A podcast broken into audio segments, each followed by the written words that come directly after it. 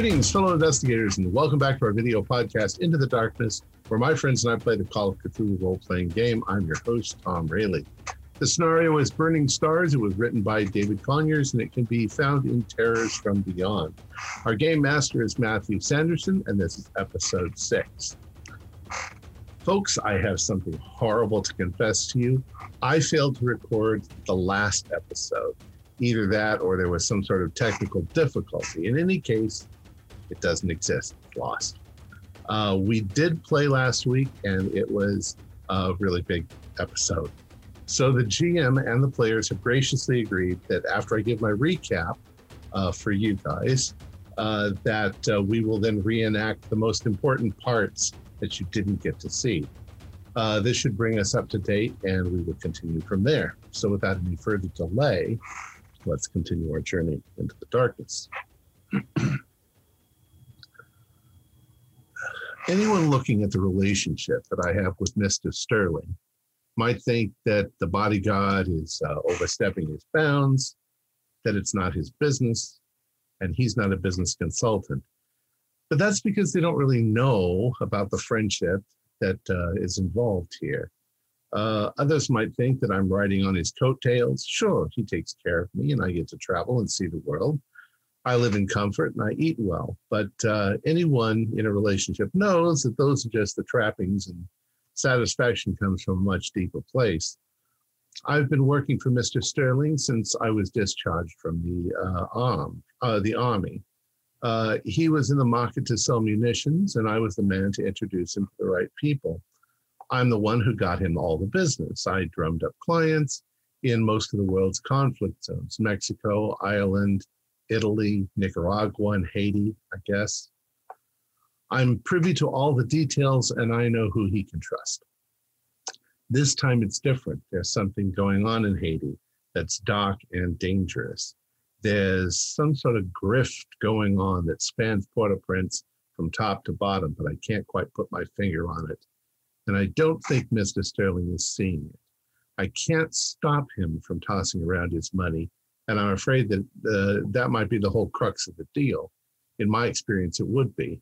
They want his cash, and they're setting us up to hand it over. Our meeting with Senecal was textbook. We've been tricked somehow into believing that the boogeyman convinced so well that Mr. Sterling is handing these bandits $100,000 in alms, free of goddamn charge. He thinks he's buying a small army to help him rescue his kid from a voodoo cult, but I think he's just playing into their hands. Someday, years from now, they're going to write the history books, and these people are going to call this the grift of the five cards. I don't even know what the five cards have to do with it all, but it kind of makes it seem more real. I can tell him to be careful, but I can't tell him what to do. I am here to protect his body, and I will put myself between him and a bullet. And unfortunately, I think there's going to be a lot of bullets soon.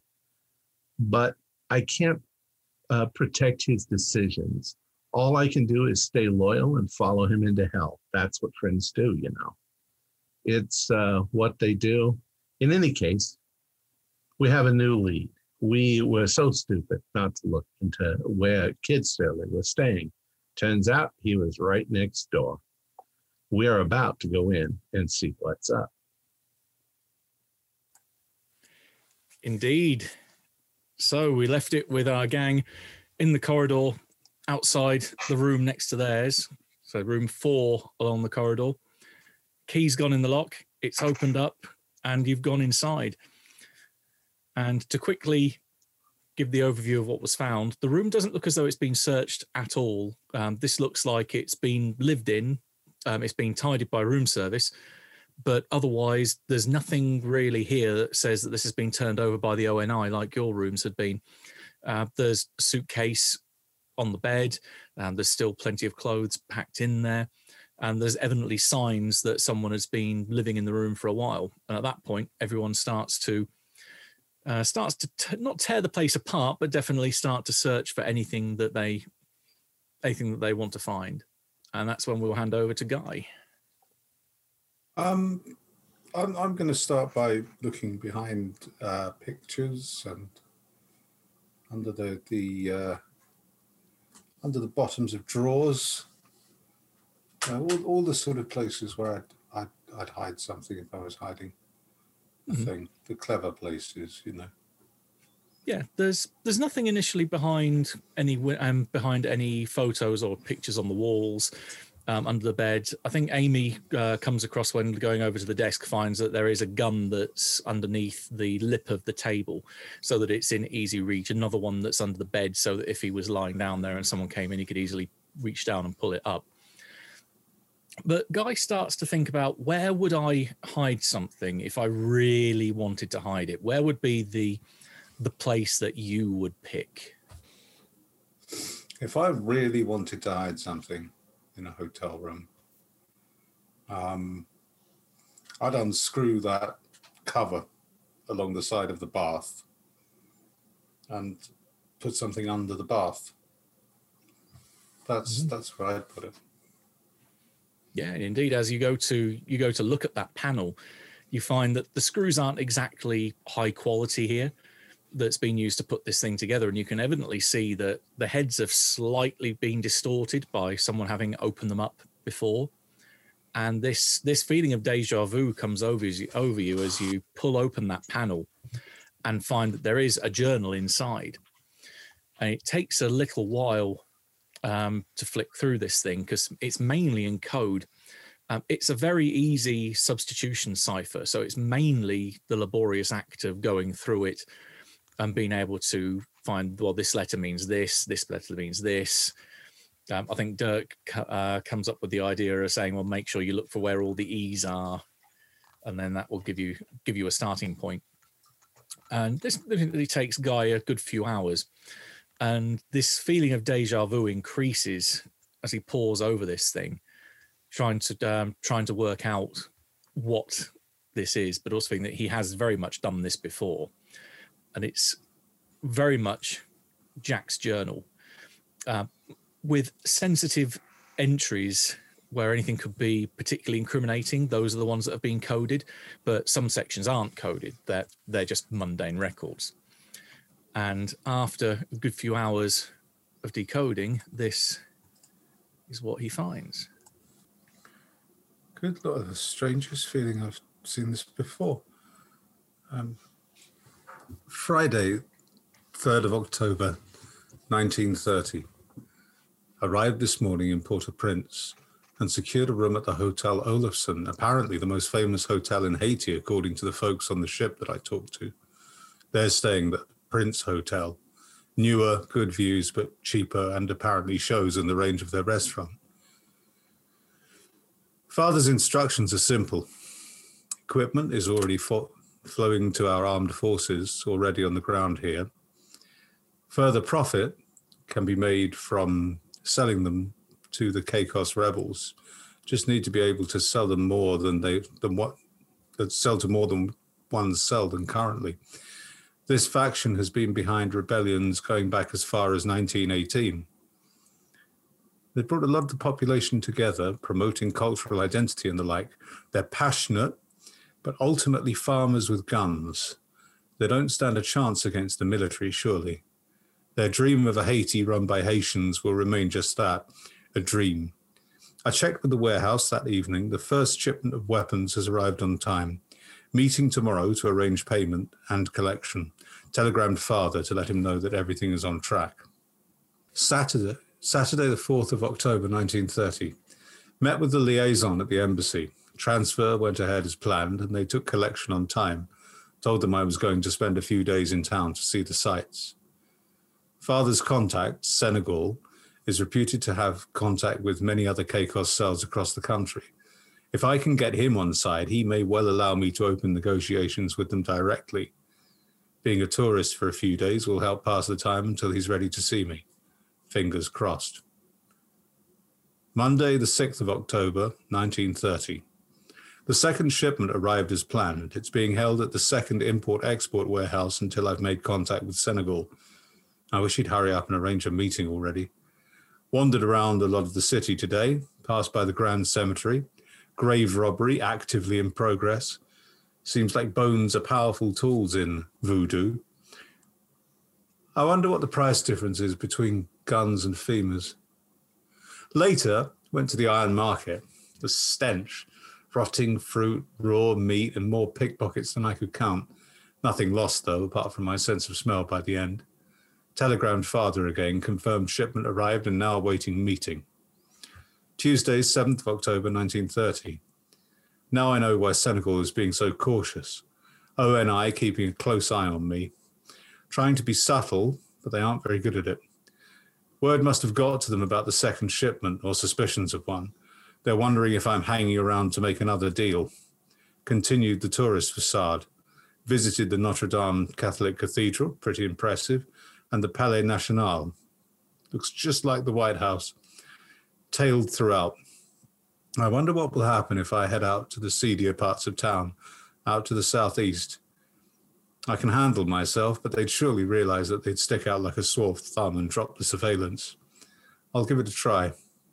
The sooner I'm out of here, the better, though. There we go. So besides, see, maybe a few items of clothing that are missing, the fact that he hasn't been in the room for a while, no one searched it. You've got 3 handguns that you find scattered between the main room and the bathroom, and then Guy spending a few hours decoding the book. You've pretty much got from there until everyone goes to sleep. So how does everyone spend the rest of that evening?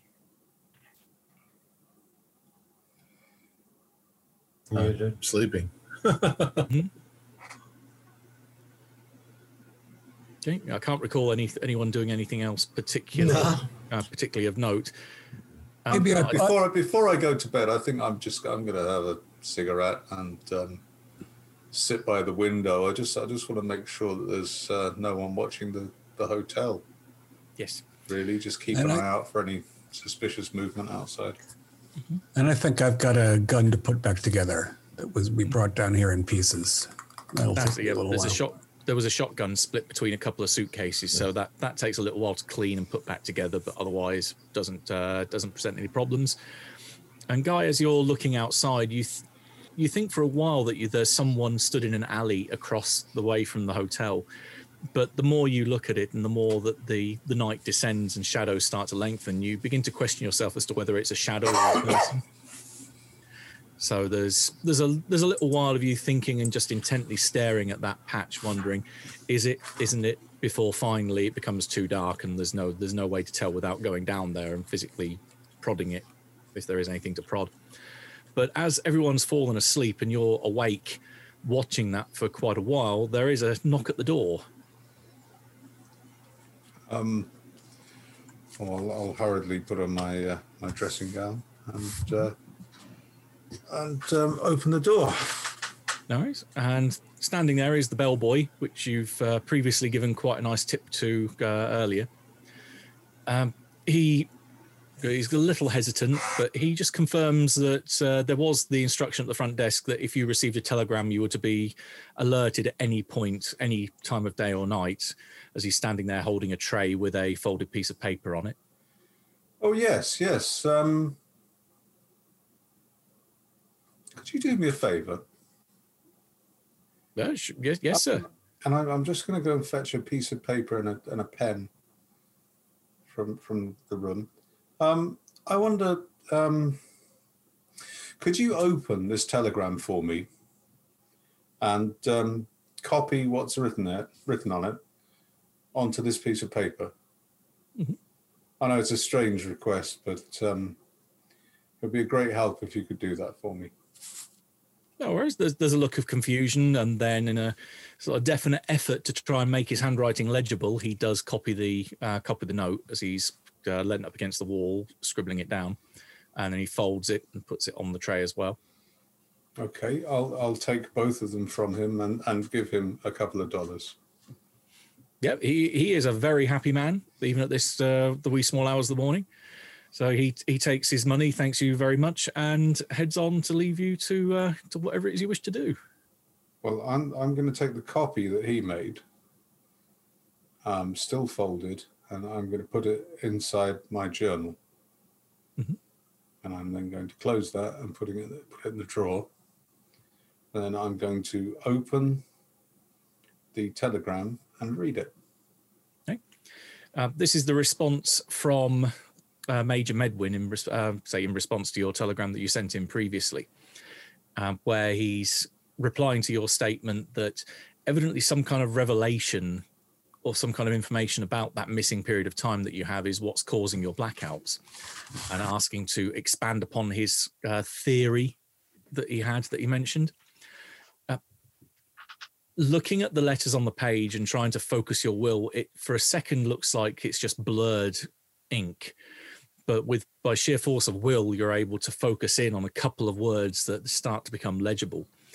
And you get the gist that his theory is that this cover story of this other group of Americans going up into the hills is complete fabrication, that there was no group that died up there, that he believes that he's using this story. When he says he's saying about J. Sterling, the initial J. Sterling, using this as a means by which he can hide and evade the ONI's gaze, because they are evidently interested in him and want him. Mm-hmm. Okay. In that case, then, I will head to bed. Mm-hmm. Yep, you head over to your bed on the other side of the room. Just giving Dirk a quick look to make sure if he's okay, because there's been a bit of noise with the bellboy and such. You're wondering if you woke him up. But you can see his eyes moving behind his eyelids, as evidently he's in REM. So he's in REM sleep. And within not too distant time, you yourself, as your head lays back and hits the pillow, you also fall into sweet oblivion. And the six of you find yourselves stood in what appears to be a corridor. There's no ceiling, there's just dark void above you, but this black obsidian wall either side, and this kind of dirt track, sandy ground, like sand and dirt beneath your feet. The sound of whispering somewhere in the distance, and very faintly the beat of drums, and the smell that wafts through here on this very stale air reminds you of maybe campfires, perhaps the smell of overburnt meat, but otherwise... You are, just the six of you are here, no one else. And how are we dressed?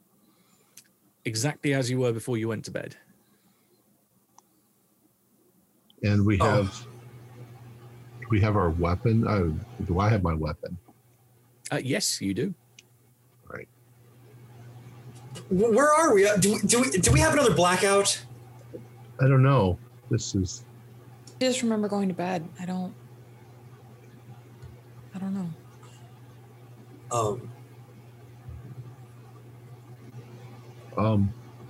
How did y'all get there? And this just looks like a corridor, right? Yeah, there's a couple of turns. That it looks like it's a break in the wall, and then it goes into another corridor a bit further along. Guy, however, just did this motion with his hands and notices that he's still got the cut on his hand. But maybe unconsciously, a few of you look down at your hands and find that you all have the cut on your hand in exactly the same place that Guy made it with that sharp stone the previous night. What the hell? Well, that's screwy. Well, I don't understand. Is someone trying to tell us something? Like, we're just because only one person cut, like we're all in this deal now? I don't know. Are we? Where do we go? Do we just keep going forward? I smell a campfire. Does anyone else smell that fire? Yeah. Ugh. Yeah. I'm gonna try something. I'm gonna shut my eyes and just concentrate on the smell of the fire. Is it stronger in one direction than another? Indeed it is. In fact, the direction of which all of you were facing when you appeared here, and you've looked around, you've moved around a bit, but that same direction you were looking when you came in here, or when you found yourselves here, that's the direction from which this breeze is slowly coming towards you, and from where you think the source of these fires is. I think we need to go this way. Agreed. But we should be mindful of the side passages. There could be something laying in wait for us. We should all keep each other in sight, line of sight as well. Yeah, let's keep careful. Together. Did you say we could see the night sky?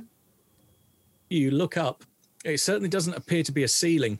It seems to be void, but the more that you concentrate and look, you realize that in this blackness, there are black stars shining down, casting black light on everything, which allows you to see impossibly. Are they at least in familiar formations, like constellations we would recognize or anything like that? Oh, no, you are a long way from home. Well, let's move on. Now let's get out of here. This is my dream. I'll decide. Is it a dream? We're all here.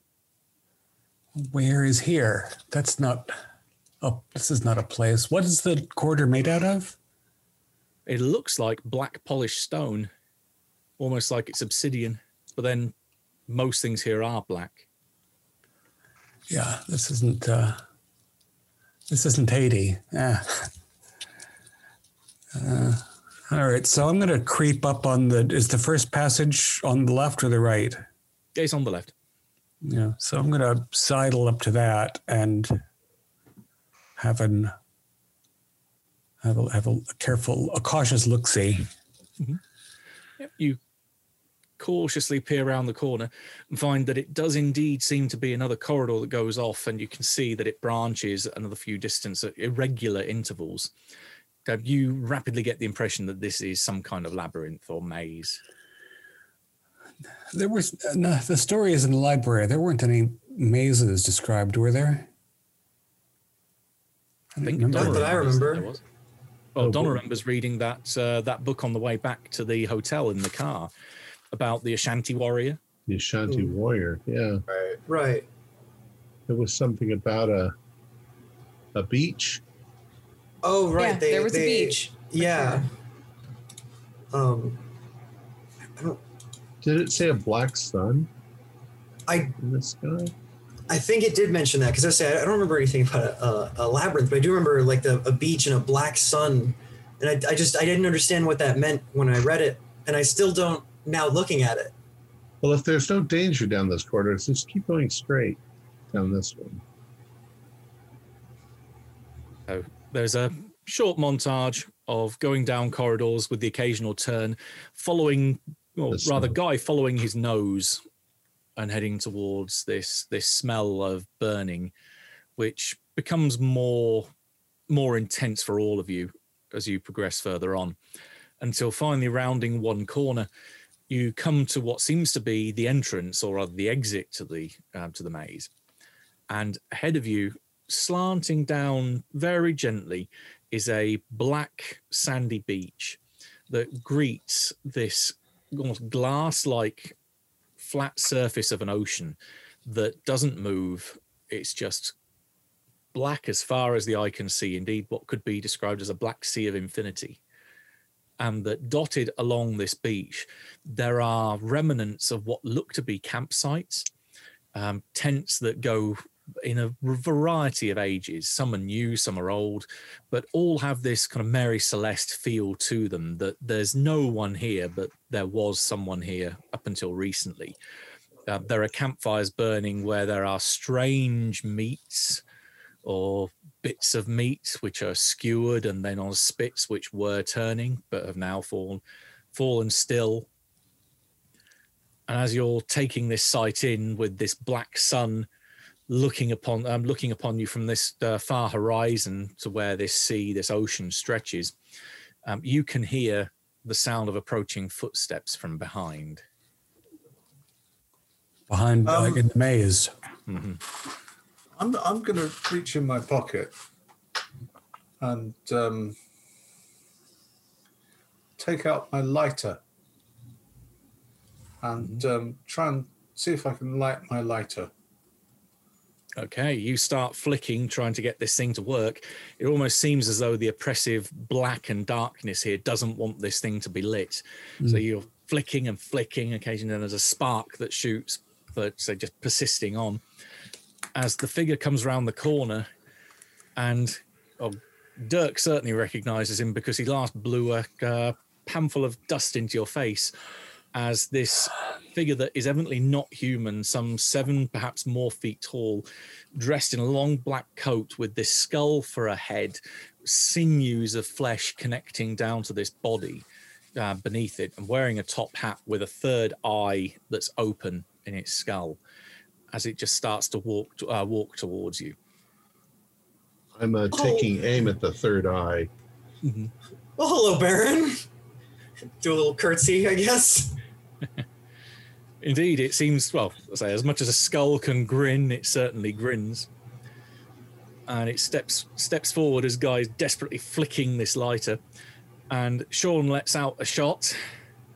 This bang echoes out across the waters as the bullet goes straight through the third eye.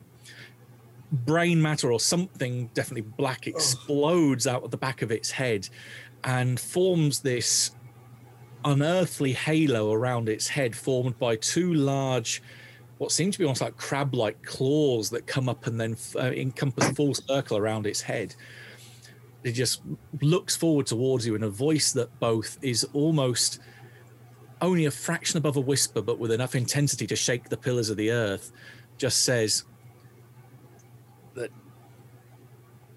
it is a terrible thing. Pause for a sec, I need to get the quote. Could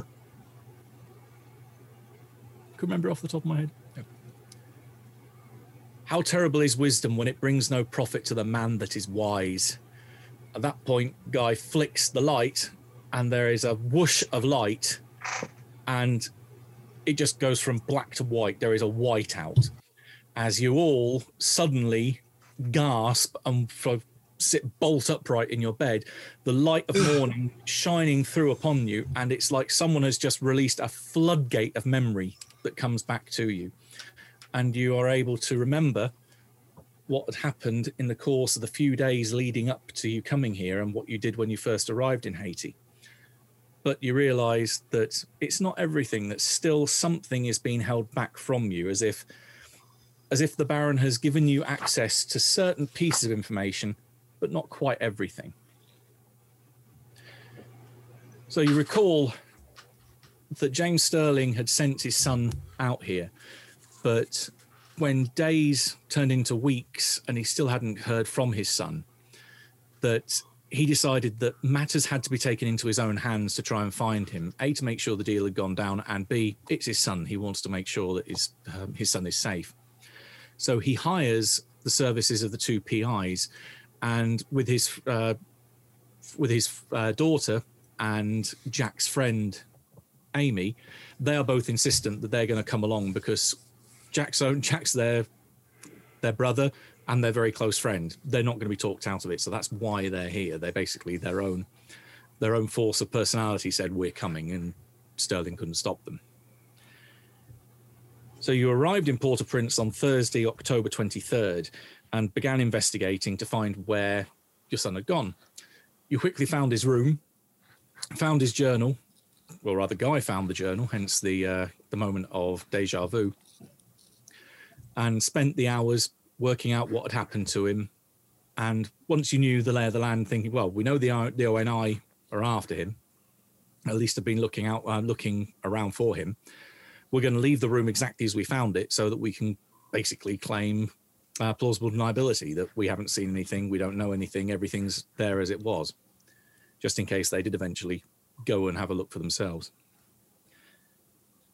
You also, James Sterling and Sean, went to meet with Francis Matreau at the import-export warehouse and got them to hold the shipment of guns, so that they wouldn't be going directly to Senegal. They were going to hold them for a few days just so they can get everything sorted with Jack first.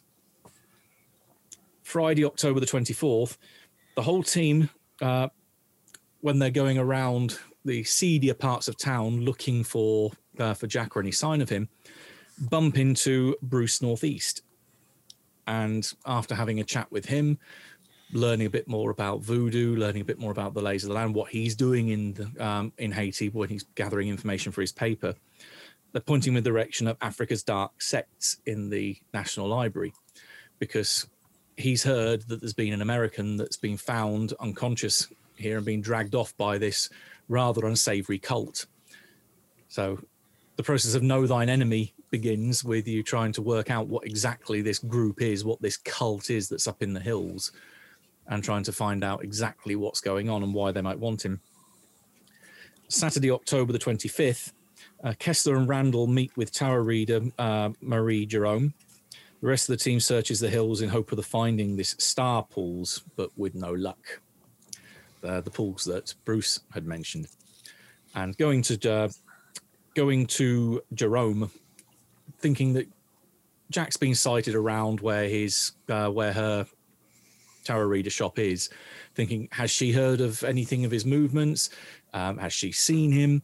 Can she provide them with any more information on this cult? But ultimately, it's a bit of a dead end. Although she does seem to be quite taken by Guy. Sunday the 26th.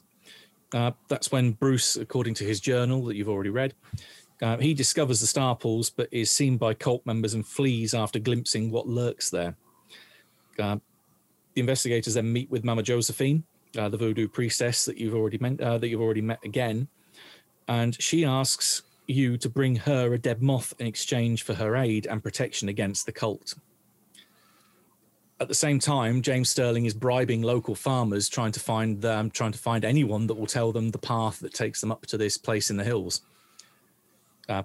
Guy and Dirk manage to get a dead moth. At the same time, James finally gets the location of the star pools, and they decide to head up there on Monday, the 27th of October.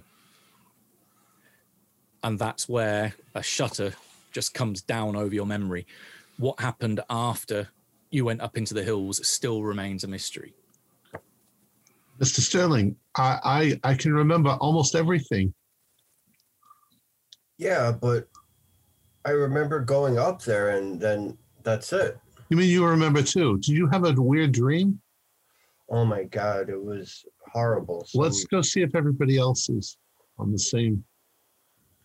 Let's go to the. We'll wake everybody up. And knock on the girls' room as we go. Yeah, we're up. Yeah. Oh, we gotta have a meeting. Something really weird's happening. Yes, we do. Yeah. Yes. All right, so we're all in Dirk's room. Mm-hmm. Dirk and Guy. So do you all remember? Yeah. I mean, almost everything. Yeah. Almost everything. And this dream. And we all had the weird dream. Did anyone have that dream? Yeah. It's like directly from the Ashanti Warrior. Are we cut like in the dream? Or is it still just Dirk? I'm not cut. Just Guy. Okay. But in the dream, we were all cut. Mm-hmm. I need some coffee. I agree. I cool down for a couple of shots of coffee. I feel like I don't sleep at all. Room service comes, and there is a wonderful plate of, lots of plates put out before you, silver platters, and the maid says, if you need any more coffee or anything, just give me a shout, and I will rush something up for you. Appreciate it very much. I'm sorry. Just before you go, I know this is such a silly thing to ask, but could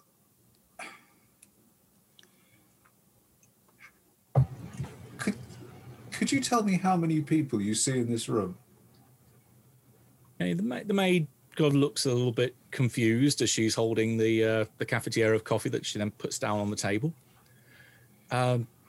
That is a very strange question. But I don't see what the problem is. Well, there's a sudden jolt, and you find the coffee's down on the table, the door's shut, the maid's gone, and you can just hear the sound of the elevator door closing and her heading downstairs. So whatever happened, it's only a blackout that's lasted a few seconds, presumably. I have a headache. Wait, it was triggered when? We asked how many people were in the room. 1, 2, 3, 4, 5, 6. Is one of us? Are we ghosts? Wait. When we went to the tarot reader, it was you two. It was Guy and Kessler. But then when Dawn, when Amy and I went, she said that she remembered us. Yeah. That doesn't make any sense. These rubbish theories. We gotta get to my son.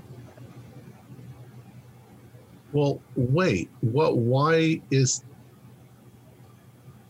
did we black out right then? Is there some pattern or connection between when we're blacking out? What's causing us to black out?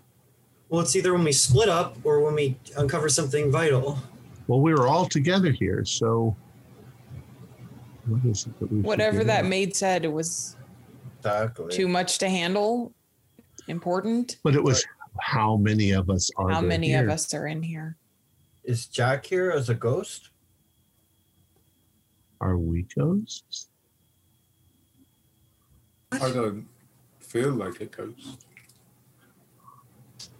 And I mean, I managed to cut myself. There's this thought that goes round and round in Sean's head, and it almost spreads between everyone as if it was almost like a virus or a blood stain that works its way through the fabric of a bandage. That you went up to the hills, you came back down, but why did the cult let you get away with it? How did they not kill you when you went up there? And as you're pondering that question, almost as it starts to echo between everyone, thinking the same thing, little flashes happen as if replicating what happened when Guy flicked his lighter.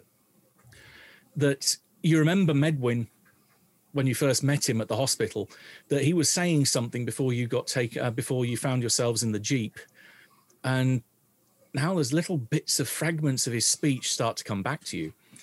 And he stood there by the door looking at Dr. Allen as he says, right, I think we have an agreement, but I promise you, if I find out this state of yours is all an act, Kessler, I'll nail you to the goddamn wall myself. I don't believe in this multiple personality bullshit.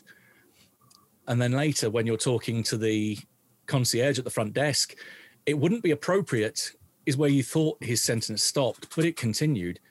It wouldn't be appropriate for me to give you the key to someone else's room, sir. And then you find yourselves with this distorted fragment of memory walking to the library and then heading to the docks afterwards, not as a group, but as one of you going there. And then again, likewise, waiting at the bungalow and then walking back to the hotel. You never got a cab on the way back. That's why you were so dirty when you got back to the hotel. And then remembering muttering to yourself and talking to yourself in the warehouse in front of Senecal and his men. Senegal saying to his second in command, who's questioning that why is this person acting like a madman, and that Senegal saying they've evidently seen the lurker. Only that kind of thing would break a man's mind like that. But also looking at his hand and saying that I don't think we need to worry about him for very much longer anyway. That veil that the Baron had kept upon your memory about what happened to you after you went up into the hills, you get a peek through that curtain. Not all the details of you remember in full, but you remember one thing with certainty. 6 of you went up into the hills. Dirk came back down and was found by the authorities wandering on the outskirts of Port-au-Prince. The other 5 of you never made it out of the hills alive. And that's where our last session ended. Exactly. And it also explains why the nurse freaked out when she saw us. Some people are more sensitive. And that's where the episode ended. And now this is where the new one begins. I don't feel like a ghost. Neither do I. Or the figment of someone's imagination. I mean, it does help explain how we could all have the same dream. And how we keep jumping from place to place. Do I remember things from like Amy's childhood, things that Dirk wouldn't know? When you try and focus in on them, it is a blur. It's almost as if you are a composite of what someone believed you were. So you begin to doubt whether those memories are yours or whether they're someone's impression of what you may, what memories you may have had. It's almost as if you don't know yourself. When we first woke up, or we first, you know, started, you know, doing our investigation, I knew we'd lost something. I thought it was Jack. It's appears it's much worse than that. Well, what now? Well, I don't know. Those bastards killed us. Let's drag them to hell with us. Well, I think that's why we're here. Well, we don't. But if we all go, it's just Dirk alone. We don't want him. I mean, we don't want to lose one more person. You were promising the Senegal and his people all these things that we can't provide. Is he even going to help us? He thinks we're crazy. He thinks Dirk's crazy. No. Remember, they killed his brother, right? Right. Senegal wants revenge. We want revenge. We've got to stop what's going on. I mean, what else can we do? What were we? Just a madman raving there in front of Senecal? What can we do, though, Donna? What can we? It's not like, I mean, if I shoot a gun, if all six of us shoot a gun at one time, is it just Dirk shooting a gun? And are we dominating his personality? If I'm shooting my gun, am I forcing my personality on you, Dirk? You know. Well, from what I understand, it was you that met the tarot reader, but I remember talking to her. We have some of Dirk's memories. So maybe we're just all Dirk? Or Dirk's imagination. We're all borrowing Dirk. I don't know. All right.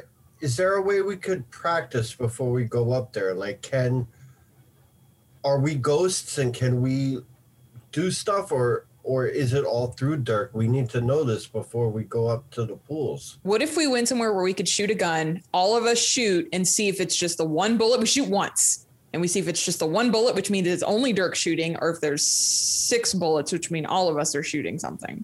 But, all at what? No, but then if we're delusional... That's true. Then if we all fire a gun, we're going to have another blackout that lasts a few seconds and then see six bullet holes, and Dirk is going to have a gun minus six bullets. You're right. If I'm a ghost and I fire a gun, then surely it's a ghost gun firing a ghost bullet. And what's that going to do?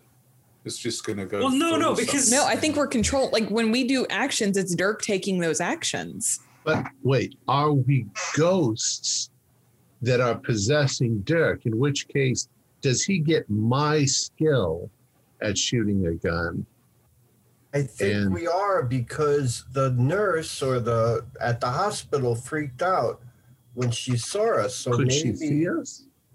She said her words were, "You, sir, have been marked by the Baron Lacroix." She saw Kessler. Not me. I was standing there right next to you, Sean. She didn't say anything about me. It was a singular person. So I don't know. Maybe she didn't see us, but somehow saw that Dirk was marked in some way. I don't know. Maybe we need to see the Mambo one last time. I guess. I mean, all I'm saying is that we've done things like you talked to Senegal, sort of, Dad, but it wasn't. It was Kessler. It was Kessler the whole time. It was you making a deal, and you remember making the deal. And Senegal kind of, like, he's honoring part of the deal. Like, we're going to go, I guess, because of his dead brother. The more I think about it, the more it looks like Senegal was looking at us like we were fucking out of our mind. I wouldn't be surprised if he honestly did not show up or did not send anyone, because we must have sounded like Dirk must sound like a crazy person. God, and what did he, didn't we hear him say, we won't have to worry about him much longer? Maybe he's not even going to bother helping us. And why would he? Well, if we don't, yeah. But the Mambo said is right, and we don't stop this, I don't think any of us have very long. I agree, but what's to say that he even believes us? We have a singular person raving like a madman at him about this. Maybe he doesn't believe us. I don't know. Well, the way I see it, we're either five ghosts tied to Dirk, or Dirk's crazy and we're just his imagination. Amy, you got your... really feels weird to me because I'm me. But either way, if anything happens to him, we won't exist anymore. We go. I'm assuming my journal is Dirk's journal. Well, that's what I want to see. Is it his handwriting or your handwriting? Pull it out. Well, when you go back to it, as far as you're concerned, it's your handwriting. But then it's if Dirk wrote it, it would be his handwriting as well. Jesus Christ, like how many showers have you been having? Remember, though, we have notes from the time that we remember, but we didn't remember before, that we repeated. And those notes that we have from before we, started this in the hospital were only Kessler's notes. I didn't take notes. Amy didn't take. We all went to the library and did all these things and didn't take, or at least we don't have these notes. Like, it was just Kessler who took notes. Let's pay the busboy to come up to the room and let's all have a conversation. And if he says it's Dirk talking to himself, have him write down what we say. We all say a color or whatever the thing is. Does Kessler say every color, or does Kessler only say one color and nothing else is heard by the kid? I think you might be frightening that poor boy. Didn't we already confirm that with Senecal, though? No. But what I'm saying is, if the kid only hears Dirk say one color and doesn't hear anything else, we're acting independently. If Kessler says orange, blue, red, and green, then he's doing everything we're doing. They're only going to hear him. He's the only one that's here. I think we need to go back and see the Mambo. I think she knows about shit like this. But if you hear me say red and the busboy doesn't, then we're acting independently. But if we already know that from the Sterling incident, multiple of you talked to Sterling, and he responded. Or no, sorry, not Sterling, to Senecal, and he responded to you. Right. Guy asked the maid how many people were in the room, and she responded. Right. Yeah. One. Right. She can only see one. But if we're all having a conversation and the words aren't all coming out of Kessler's mouth, that means we can do something. You understand where I'm going with this? You think that we're just invisible. Well, we're ghosts. We're incorporeal. I think we're part of Kessler's mind. Well, that would determine it, because if he's saying all the five colors we picked, then but every interaction we've actually had, the people said sir. Yes, or Kessler. Always talking or Kessler, but he was the only person. He's the only person that they referred to by name. Even when we were talking, I went and talked to the guy at the thing, but he wasn't talking. He was talking to Kessler. We talked to the tarot card lady, and she talked to the two of us, which is apparently was just Kessler. But she never said miss or you two. I think we should go. I agree with Guy. I think we should go to the Mambo. The only descriptor. Who else is going to have the answers? The only descriptor that has ever been used was either Kessler or you, which could be taken as a singular or a plural. Mindfuck. We might have an advantage, though, because if we have... It's going to be like the middle of the night. If we have six personalities in one body, we've got a great deal of stealth, perhaps. 6 minds to work out the problems and one body to hide in the shadows. One body to switch between various seemingly unrelated activities and look like a crazy person to run around him. Yeah, but it's not like we can stealth. If we're trying to stealth, it's really Dirk trying to stealth. We're trying to get up there and one body that got hurt and end it all. Yeah, this is. I think if Dirk dies, we're just done. Yeah, but I think it's worth it. We want our revenge, don't you? I agree. But I'm saying we can't. It's not like we can sneak through and scout ahead for Dirk, because it would just be Dirk. Yeah, I can't hide behind myself. If there's just one body, then it's you that cut your finger. Yep.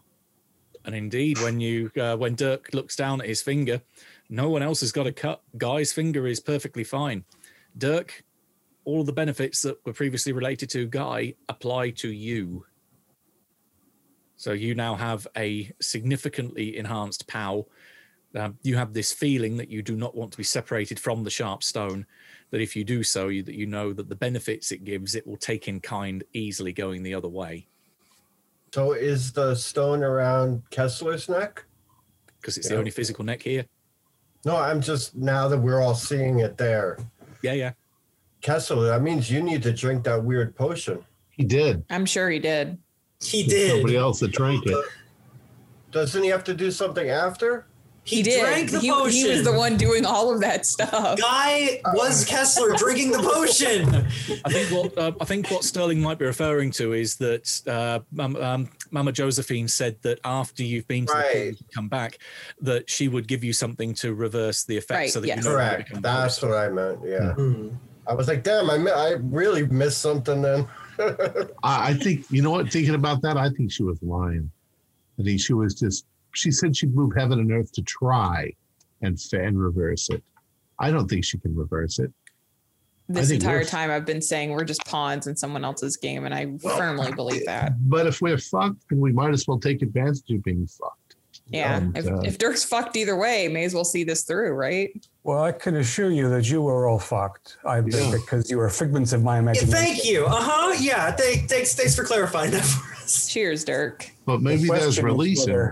Once you've had your revenge, then we all disappear, and you. We don't know if that's normal. How that works. We don't know. Well, I mean, otherwise, there's no other choice. I mean, it's not going to go away by itself.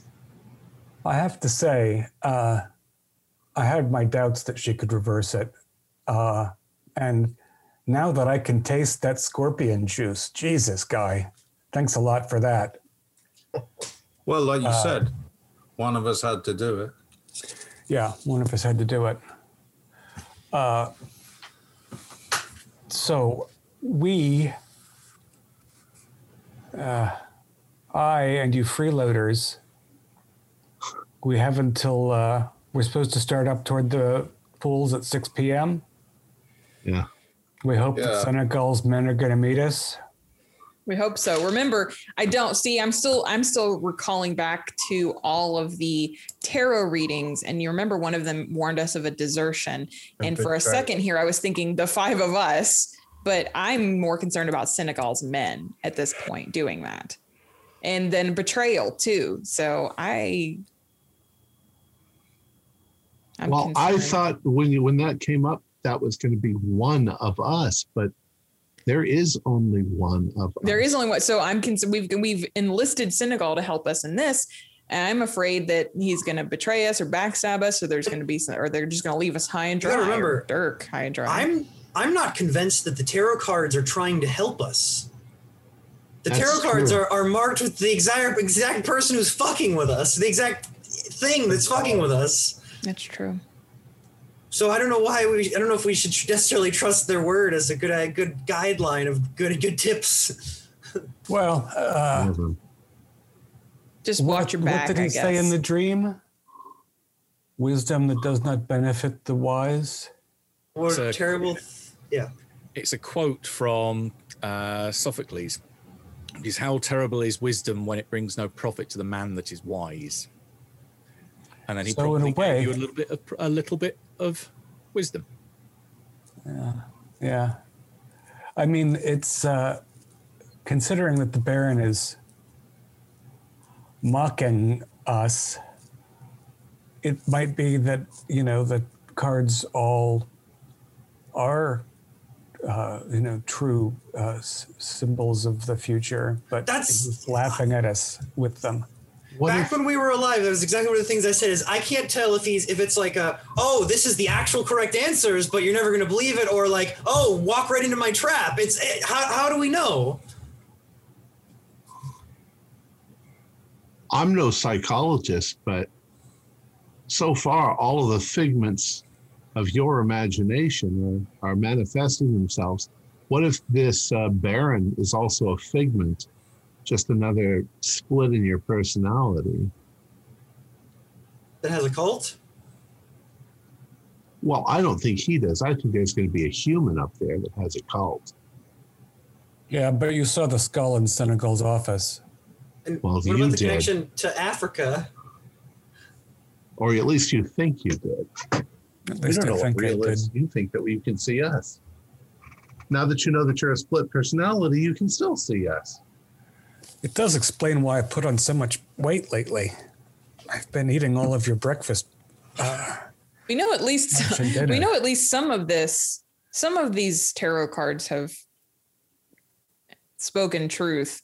The first one we saw was death inverted, which means you've lost your mind. I would say that is accurate, Dirk. And that you've lost something important to you, which I think is also accurate. Your mind. And 5 of your closest friends. You've been betrayed by your own mind. Glad you all have a sense of humor about this.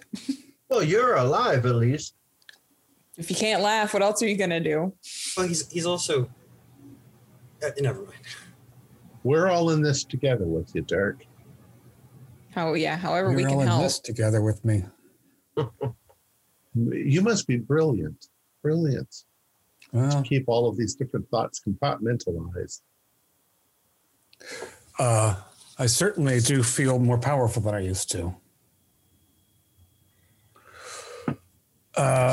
So we want to shake the ONI. Do we want? Do we really think we should see Josephine again? Yeah, daylight's burning. Drink your damn coffee and get out the door. Good. Yeah, what time? Mid-morning, because you've just had breakfast. I mean, what else can we do to prepare for this other than talk to someone who might at least understand or be able to give us more information? I can't think of anyone else who would understand this, who understands more of a chance of understanding this than she would. I agree.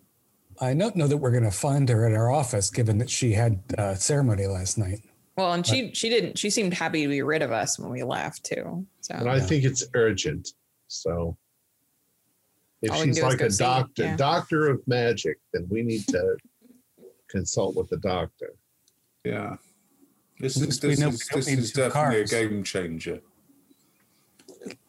So when we took 2 cars back and the Baron stopped at the second car, did I pay for 2 cars and one was empty? How do you ghosts decide where you sit? There's room for all of you in my hat. Was there even a second cab? Do we, when we remember it, remember being in the second cab?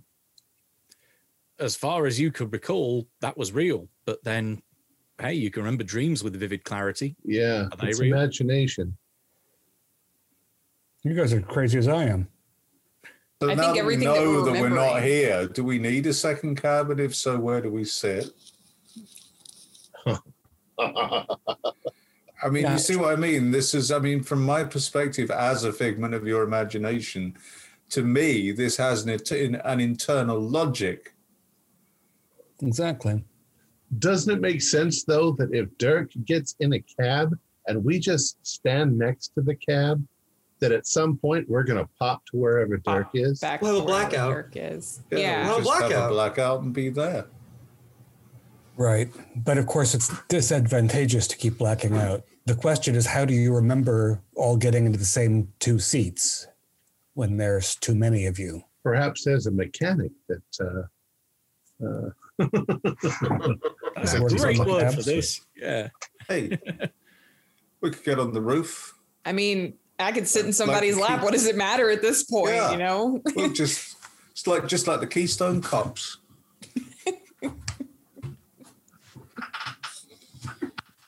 All right, so what do I call down to the front desk and ask them to hold a cab for it? Me? I'm going to start making a lot more sense to people. Yeah, I think you should cancel the rent on the two other rooms. Yeah, I have to disperse. Why don't you guys all go and bring your luggage in here while I shave? I'd like to see that. Okay.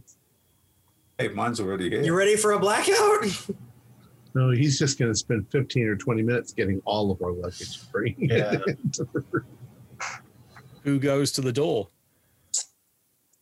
I'll go to the door. Okay. You grab hold of the handle. You can, well, it feels like you can grab it, but you can't turn it. I can't open the door. Wait, let's see if any of you can open it, except for Derek. I walk over and try the same. Got my hands behind my back. Watch it, y'all. Now, can I push my hand through the door? Nope. You're constrained by that. You can still feel the substance of the door there. You can grasp the handle, but it's as if it's just completely immobile, as if it's made of stone. What if I try really hard? It's not going to work. Give me a powell roll. 55 out of 80. So it's just a regular. Okay. This is opposed against Dirk. Can you give me a powell roll?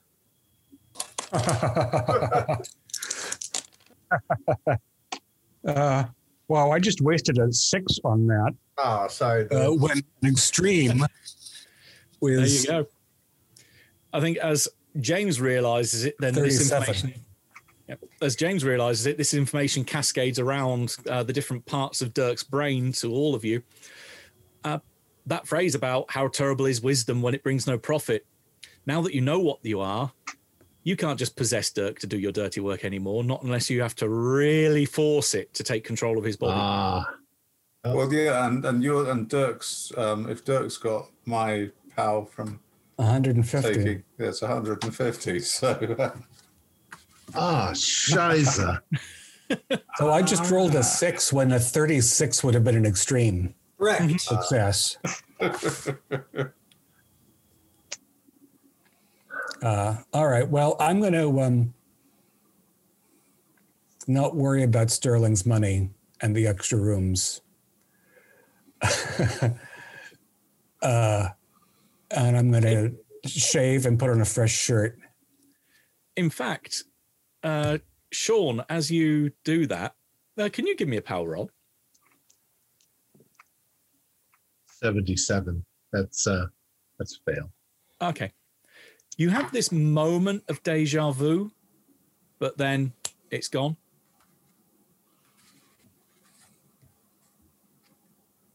I just had a deja vu. I mean, I was kind of joking to see if I could, but did I shoot myself in the head? I don't remember anything about how they died, do I?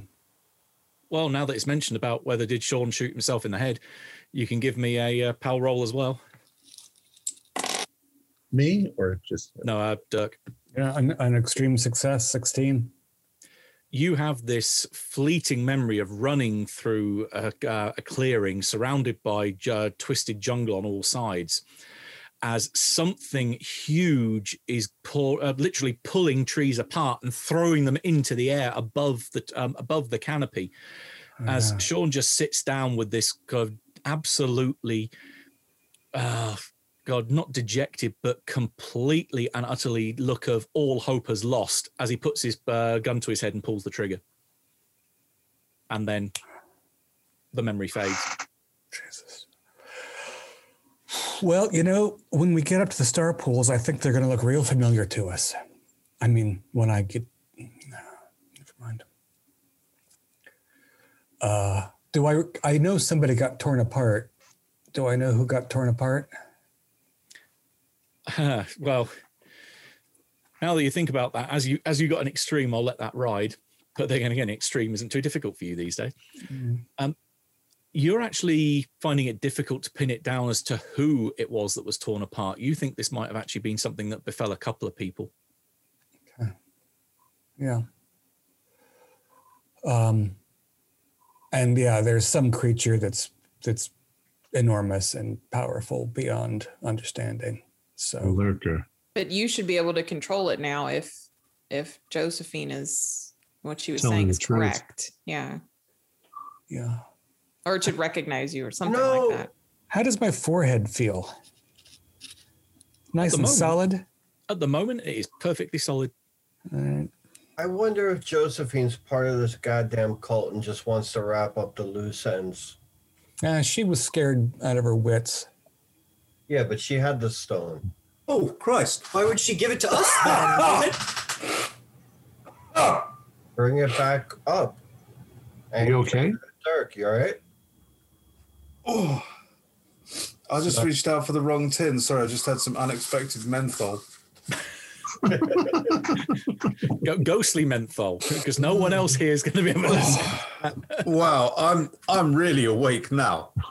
I'm going to reach out to the coffee cup and see if I could pick it up to sip coffee. If you just regularly go down, try and pick it up, it's like it's glued to the table. I just seeing what, yeah, now. What's the problem? Where's the coffee going to go anyway? I mean, all you're going to do is pour it on the floor. I just wanted to see if, like, in the room and while we're talking, we could do normal things, or now we're screwed because we know. This explained my lack of appetite earlier. Give me a luck roll as James is trying various different things. 54 out of 70. Okay. You end up going into the bathroom and you think, well, let's see what I can pick up in here. And you turn and go to see the shower and decide, well, if I try and go there, and you walk forward and it's like just smack, as if you hit into an invisible wall. And looking around, you kind of wonder, what the hell? And you realize at that point that it's the position you are and where you would go to would take you out of Dirk's line of sight. Okay. See, yeah, I knew there had to be something like, all right. Hey, Kessler, I've got an idea. Face that wall. And I'll get him to face away from the window. Mm-hmm. I'm going to go and look out the window. Okay. If you're trying to picture what would happen here, imagine Dirk is like a light bulb that he shines in every direction. You can still see and perceive everything that is in a 360-degree angle from Dirk if he could see in that 360 degrees. When you try and go outside of what would be that line of sight or where that bulb would shine, that's where you hit this wall and you just can't even see beyond it now. Okay. That it's just completely a blank spot. But I can essentially see what's behind him. Yes, you can. Albeit over a short distance. Right. But I am aware of what's behind Kessler. So like if he was facing right up against the wall, handy. We can still look out the window if he's facing against the wall, because we're in that's in the 360 light, but we can't see into the other window of the building across the street because that's outside his line of sight. You can still see if he was looking in the direction that you are, then he can see it, you can see it. Okay. But then maybe part of you is thinking, well, you know, you've deluded yourself before. How much of what you are seeing is actually reality or not? Right. I was thinking, what if Sterling turned his back toward me, showed some number of fingers to Sean so that I couldn't see it, but it's all in my head. So it doesn't matter how many fingers the ghost in my head holds up. Yeah. Also, your experiment doesn't work because he has seen this room and he's seen out the window. If he walked to a door and opened it that he'd never seen inside before, would you be able to see around the corner? That's what I mean. No, I feel like if Kessler was standing in a position where he could look through it, then yes. But if he would have to move to actually see through that with an angle, then I feel like we just see something created or empty. I don't know, like his void. Yeah. Right. We could see behind Kessler because it's his memory of what he had just looked at. Right. But could we see behind him in a mirror on the wall to facing another hallway that he can't see? No, I don't think we'd see anything. We would just see what we imagine the hallway to look like. So if he's running through the jungle, we have to run ahead of him where he's looking. What? For us to exist there. We can't run behind him as he's running through a jungle that he's never run through. We need to be within that. We have 360 within a light bulb radius. No, it's a 360.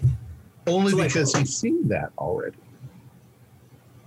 Yeah, but if he's passing through it, he would have just saw it. Right. Mm. It's like time travel. This is all whatever. Yeah. I guess the question is there anything we can do to help Dirk in this endeavor? If we all exist in his mind, I guess we're helping. We can't really support him. But are you helping me think? With ideas. I think we're just confusing. Yammering in my skull giving me a headache. Nothing personal. Let's go see Mama Josephine. Maybe she can. I agree. I'm looking forward to speaking to anybody without the disadvantage of thinking that I am six people.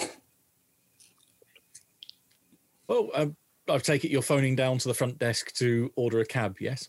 Yep. Okay. Yep, they say a cab will be here within a few minutes, so you're welcome to either wait in your room and they'll give you a shout, or you can go downstairs and wait for it outside or in the lobby, completely up to you. I think the lobby is a good idea because we can see whether there's a couple of ONI goofs. Okay, well, you head downstairs then. You can all give me a spot hidden roll because all of your perception is still working. All 5. 02. I failed. 16. 72. I failed. Getting some good rolls out of the way. This is good. Yeah. We've got serious perceptual faculties now. We theoretically can look in all directions around you there at the same time. Yeah, it's called a neck. It just twists and turns. Look, any more smart talk from you? I swear to God, I'm going to stand behind everyone you talk to for the rest of your life. The concierge must look faces at us like we're insane, or at least Dirk. Dirk is... Funnily enough, you can give me psychology rolls. Because we're all... He's talking. I'm just rolling hot. 4. Ooh, I've actually just passed a psychology roll. My psychology is only 30, and I got a hard. Nice. I rolled an 11. This bodes really badly for any combat. Oh, and I don't have to do any combat. I'm not hit. Don't you? Okay, we'll hold you to that. Well, I don't know. Maybe Kessler is going to fight someone who also has their own ghosts. Maybe everyone. Maybe everyone in the world deals with this and no one ever talks about it. Wow. You start, we'll do it with the spot hidden and then we'll do the psychology result. In the hotel, everything's fine. There's no goons lurking in there. But you do notice outside the duo patrols that go by in distance. They are still outside. They are still moving around, trying desperately to act as though they're not there and still failing. But so I'm mentioning the concierge and wondering, they must think I'm looking crazy. The actual facial expression that you get from the concierge when he looks at Dirk is more like a degree of pleasant surprise, and you get the impression that if a face could let's just say something, or you could read the thought bubble, speech bubble like a thought. It's almost as if he's saying, "Oh, he must be on the mend. He's evidently feeling better today."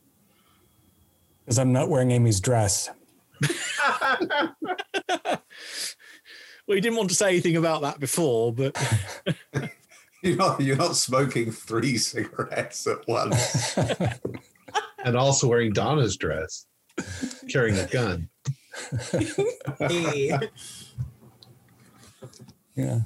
Yeah. So I'll, give the concierge a little bit of a howdy do. Yeah. And there's one car waiting outside the hotel. Yeah. If you've given it a few minutes, then indeed a car pulls up. Familiar taxi from the same company you've used previously. With your exceptional degrees of spot hidden and letting the psychology ride as well. There's a few dejected O&I folks outside going again, why don't they give us a car? We can't catch up with a taxi on foot. Budget cuts! My experiment is I'm going to stay in front of the hotel. Okay. So you're see if I suddenly teleport. Mm-hmm. There's comfortably room for, let's say, 4 people in the back of the cab. So there was like two bench seats, 2 in the back, 2 in front, and then you've got the driver up front as well. At this point, if O'Neill's staying, I'm staying with him. I'm like kind of freaked out, and I don't want to be away from O'Neill. He's like my anchor, sort of. Okay. So, I'm saying obviously. Can I sit on the driver's lap? You go into the front of the taxi. You clamber on, and he does not react. Hey, Kessler, check this out. Well, the driver turns around, almost doing this impossible turn, almost like moving Guy out the way as he does so. Going, where to, sir? And Madame Josephine's address. Okay. Yeah, he turns back round and starts to drive off. So who is out of the cab? So definitely Sean, definitely James, because you said you were staying with... Yeah, I think it's them too. Yeah, it's two of them, yeah. And we're fully expecting to suddenly teleport. Okay, in which case, if you are kind of mentally preparing yourself for this, I'll give you a bonus die on the sanity roll. Mm-hmm. I actually passed that. Holy crap. I did not. Oh, wait, a bonus die. Sorry. Yeah. Mm-hmm. I did pass. Okay. Okay. In which case, it's 0. But as the car pulls away, there is almost like a bungee cord at complete stretch suddenly pulls you straight into the cab. And you find yourself pretty much both sat on Dirk's lap. Oh. Do we see them? Oh yeah, you see them literally. Just, if you were looking back through the back window, you see them stood there, and just as they're going out of sight, it's this blur of motion as they come rushing straight through the back of the cab, and then. Oh, I stand corrected. I thought we'd have another blackout. That was a lot more hilarious. That was shocking. Yeah. He just appeared in his lap. Guys, I'm really sorry you're all dead except for. Hey, Kurt. You ever read that book, Topper? The banker, right? Yeah, this is just like that. They should make a movie of that. The driver, as Dirk says about the banker, turns around and says, "Oh, sorry, was that you wanted to go to the bank?" Sorry, just thinking out loud. I have a tendency to talk to myself. Oh, okay, no worries. He's only reacted to what Dirk said. Right. Yeah. Can I smell anything? If Dirk was able to smell it, you'd be able to smell it. So you take a big gulp of air into your non-existent lungs, and yeah, you can smell the wonderful aromas of this part of town, and also the lack of any kind of perfume or aftershave that the driver isn't wearing. Hey, Amy. I'm gonna miss food. Amy, slap me. Do I feel it? Are you trying to damage, or are you just trying to go for impact? Impact, so he feels it at least. Yeah, you feel it. Yeah, I could feel it. Didn't hurt? Well, a little. Does Kessler feel it? Yeah. I just want to clear it. So like when I poke, like if I just like poke Amy gently, like we feel it, right? I feel her, she feels me, like okay. And then if I reach over and I poke the driver, It's like poking a marble statue. Okay, so I feel like something, but it doesn't make sense. Like, he's not feeling me, and I'm not feeling what I should be feeling. Yeah, okay. Because he is completely immobile. There's no give to his flesh. He's very, I can assure you, he's very uncomfortable to sit on. He's very, very uncomfortable. Now, I'm beginning to regret this, and this steering wheel's bigger than it looks as well. What happens if we poke Kessler? If you flick his nose. Give me a power roll. Just barely passed. Okay, well, unless Kessler rolls a 0-0. No, it's 62 out of 80, so it's a regular. Yeah, 32 was an extreme success. Again, for you, it's like, for James, it's like trying to push marble. Okay, right, that's what I was trying to figure out. Okay. I'm telling you, Kessler, if you get through this, you need to get yourself to Hollywood and pitch this idea. You could make yourself a killing in the pictures with this. Do it before someone else does. I think Madame Josephine must see us, because I spent a lot of time talking to her, and this is so confusing. When the driver only heard you, Dirk, when you mentioned the banker, but I had a full conversation with Madame Josephine. It was Dirk dressed up as you. It was the wisdom thing. Because now we know. You're right. Okay. We can't just walk up to the door and open it and steal Kessler's body casually, because we know. So we can't just casually borrow his mouth for a second anymore. I thought maybe she could see us or something. Never mind. If you try and focus back in on that memory, you will you remember Dirk sat there in front of her, and all of your dialogue coming out of his mouth. I was hopeful that somebody could see us. Oh, remember the nurse? Yeah. She walks up to you and was terrified by something that she saw. And it's been said that some people are more sensitive. Maybe there is actually something physical or something tangible. The little boys in the neighborhood, I think they must have seen us too. They were trying to nail down the ghosts. Yeah. There's a piece of folklore in various parts of the world. This can be attributed to witches as well, of trying to nail them to the spot or prevent, bind them. But putting an iron nail into the footprint of a ghost is one way to, again, trying to bind or dismiss its presence. Interesting. So we're ghosts, and some people can see us. Oh, sir. Yeah, we're not just in Dirk's mind. Okay, then it's even more important because we need to get released so that we can go to heaven or hell or wherever we're going to go. You can give me an idea. In fact, because it's Amy and Sean bouncing these ideas around, both of you two can give me an idea roll. 22, that is a hard. 34 is a regular. No, it's a hard, sorry. Okay, both of you seeming to think in the same way then. Quite appropriately, thinking, there's evidence to suggest that people can see you, or certain people can see you if they're sensitive enough. Like, as you said, the boys, that they think they saw a ghost and tried to nail you in place. The nurse at the hospital saw something. But the nurse also said something else, that you had been marked. Maybe something that Donna said about maybe this Nyarlathotep is screwing with you in some way. Who's to say maybe that madness hasn't been shaped into something corporeal? Because remember, Amy's still wondering, why, if I am a ghost of my former self, why have I not got all my memories? Why am I guessing who I am? Maybe it's somewhere between the two. Interesting. Also, if the woman said we were marked, does she mean the finger thing, which happened later? Were we already marked? Maybe this thing's a demon and we're damned or we're cursed or something. Maybe this is hell. I don't suppose any Cthulhu mythos would help us here.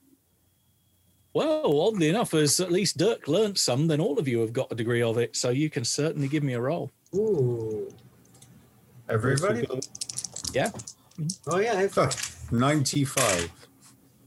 Oh, not even enough to... Oh, actually. Wait, can we spend luck on these? Can we spend luck? Yeah. It's a skill roll. You can certainly spend luck. Okay, I will happily spend the 3 luck, because I got that luck. Yeah, I got a 6. So I'll spend 3.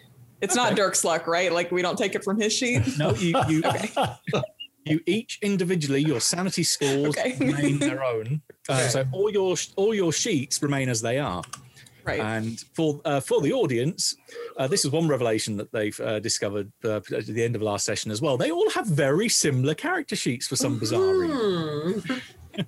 I wonder. And why am I so good with a firearm? I'm a 19-year-old girl. Well, and it's also how Sean said, why is my intimidate score so low? Because it's not his. Right. Because it's Dirk's. But yeah, those of you that passed can give me a sound check. Oh, boy. Okay, great. Failed that. I passed that. Okay, pass is 0, fail it's a D4. Just the 1. Yeah, you bear the Crawling Chaos's, well, you could call it mark, you could call it fingerprints, you could say is influence or taint. Yeah, effectively, Dirk, because he took such a massive sanity hit from seeing the lurker and then surviving it when he ran out of the hills, as the reason for this whole state of being coming into existence. And that the Crawling Chaos has been playing with you as a little plaything all the way through this. You are pretty sure that you are the composite of Dirk's insane mind and his memories and his imagination of what he believes you were, that you have been split into these different personalities. And the Crawling Chaos has effectively gone, that sounds like a remarkable little plaything. I've got 6 of them I can play with again, rather than just the 1, and has given you a degree of autonomy so that there is at least this echo and ghostly quality that you are indeed vying for possession, or were before you realised what you were, vying for possession of Dirk's body. Whereas you could just jump on in and do what you wanted to without any rolls, without any resistance, because Dirk's mind was so like Swiss cheese.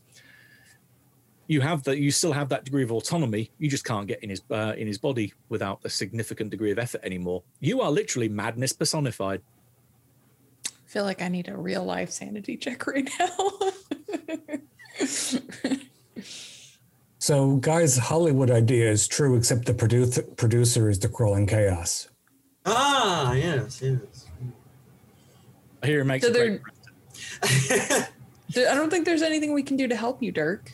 Unless, we were all to shoot a gun and maybe you miss, but Sean hits or something like that, then we kind of bolster what you're already trying to do. But I don't know that we can help you.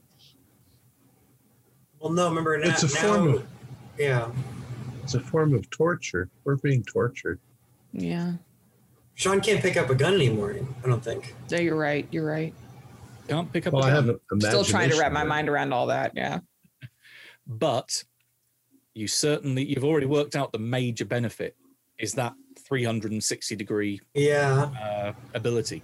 Mm-hmm. That you could, as long as you're within line of sight, you could potentially, let's say you're on, going back to that little fragment of memory that Dirk had, that if you were still in that clearing, you could be on the far side of the clearing. One of you could be on the other side, right up close with Sean's body where he committed suicide, and be examining all the little details that were there.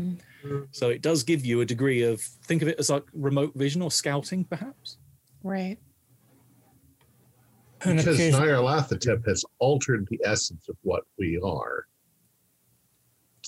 in order to play around with us. And occasionally, some of you have a not half bad idea. A certain way to make a deal with them, except that we're not really, we don't have anything to offer. The deal, isn't the deal cutting your finger? Isn't that the deal? When we're talking about the Ashanti Warrior, he wanted to go back to his family or something like that, right? That was in the... Remember, rather than go through the whole handout again. Yeah. that was the result of after he cut his hand. It was when he fell into this coma, this dreamlike state, that's when he met the being there. You haven't fallen into that sleep and had that same dream, because the dream that you had didn't end with him saying you've come here to bargain. All he taunted you with was, "I'm going to give you some more wisdom now."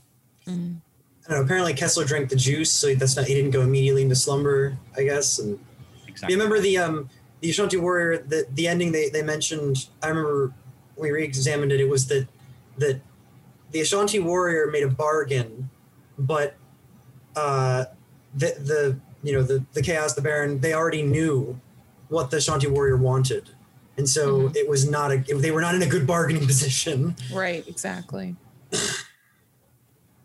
Our end goal is to prevent Jack from allowing this apocalyptic event to happen. That's still the case, right? Yeah. That's the only thing there is. Yeah. Yeah. Yeah. I can't let my brother be used as some host of this disgusting thing. Okay. And I don't think there's any way out for us. No, I think you're right. We can do our best to make sure Dirk makes it out of this alive. That's it. If he does, we're going to spend the rest of our lives inside of a nut house. But at least we'll have won. What can you do? Maybe if some people can see us, maybe there's a way to get someone who's more knowledgeable about it to release us or something. Mama Josephine, she's the only one who might know an answer. Well, right. Are we almost there? She said, yeah. In fact, as you look out of the window, you're starting to recognize the streets around here. And a few moments later, you do indeed pull up outside of the laundry. So the guy charges a small price. You've got plenty of American money, which is a great conversion rate to his gourd. So paying him isn't a problem. You get on out. In fact, the taxi says, do you want me to wait, sir? Or you good from here? If I'm not back in 5 minutes, because if she's out, then I'll be right back. And if not, I won't be needing your services indefinitely. Okay, I'll wait. I'll wait 5 or 10 minutes. That's fantastic. Mm-hmm. Generous. Okay, and you head on inside. Indeed, the previous scene as was depicted is pretty much the same here. The security guard, probably looking a little bit more refreshed, has got a new daily newspaper. So he's currently reading the main articles aloud to the ladies as they work. He nods in recognition as you come in through the door. Back again to see the mama? Yes, indeed, if she's awake this early. Yeah, I mean, she's just got a pot of coffee on, so probably able to squeeze one out of her if you head in there quick. Yeah, brilliant. Thanks. Right. He nods and continues on reading, and you head back to her wonderful parrot-infested room at the back. And again, the smell of roast coffee comes out to greet you, and there she is, looking a little bit rough around the edges, as if she's been up most of the evening. She's currently humming away to herself and pouring a cup. And she turns round just as she's about to take a sip and go, you're back. A little bit wiser than I was yesterday, or than we were yesterday. Okay, the hint of the smile on her face slowly starts to contract. Do you want to elaborate on that? Quick pause there, because I've just seen a message. As you're just about to say that, as Mama is saying, please take a seat, James goes up to one of the cages where there's a yellow-crested macaw. Cockatoo rather in there, and the bird goes apeshit when he gets close enough, trying to recoil back away from him, and that then sets off a chain of squawking with all the birds that are caged in here. Look, the bird can see us. Animals are sensitive sometimes. And Mama replies with, that's kind of the reason why I keep them here. You could hear me? She nods. Yes. I'm looking at Dirk. Is Dirk's mouth moving? Nope. So we're real. We're ghosts. We're not just figments of his imagination. Is there much of a difference? Well, how can you hear us? I think there is to him. Yes, I've been able to see and hear things since I was a kid, and having learned as much as someone in my position has about the true nature of the world and the wider universe, you get some extra senses along the way. So you knew we were ghosts before, but you didn't tell us. Well, considering you were all jumping in and out of your friend here at the time, it was evident he didn't know. And to be fair, sometimes knowledge is a curse. Knowledge is a dangerous thing. Mm. But you say jumping in and out of him, but now we're not. You can see all of us outside of him now. Yeah, and she turns to Dirk and says, I take it this is what your bit of wisdom is that you mentioned. Yeah, this is it. We're wondering whether you knew of any means of cutting these things loose from me when we're done here. Oh, they're intrinsically part of you. They're like, how best to describe this? Think of them almost like balloons that are tied to you, but that balloon is a part of you. It's like asking you to cut off an arm or cut off a leg. Well, these are very noisy limb balloons I have now. So we're not like souls? No, you are one soul. I suppose if you were to look at to quieten them or otherwise set them free, I think you're probably looking at the wrong way. Instead of trying to cut that cord and let them go, you should be thinking about reeling them in and reintegrating them. I mean, like I said, they are part of you. But we're not the people who died. We're part of him and his memories of the people who died. Is that what you're saying? I'm not a psychologist, but it sounds, from what I can see, it certainly seems to make at least an understandable explanation. So I'm Sean O'Neill only because I think I am. The real Sean O'Neill died. And if he had a soul, he went somewhere. I don't know if it's that simple. What do we do now? We thought we were six people. Now we're only one person. Yeah, and we're all like having a massive existential crisis. Yeah. And we still have to go confront that thing tonight. But at least you won't be going alone. Sebastian contacted me last night and said that he's arranging for quite a significant group to head up into the hills with you, because he realizes he had a theory about what was going on with you, and I confirmed it with him. And yeah, I mean, he's prepared to give you what he promised, because he realizes that you are the best chance of a group getting up there to try and finally eliminate this cult. And he wants revenge. I want them gone because they're evil. Mm-hmm. Right, and he wants what, revenge for his brother? We want to kill him because they killed us. Is it better for us to try to for Dirk to try to reel us in now? Or should we be kind of like that scouting potential that we talked about?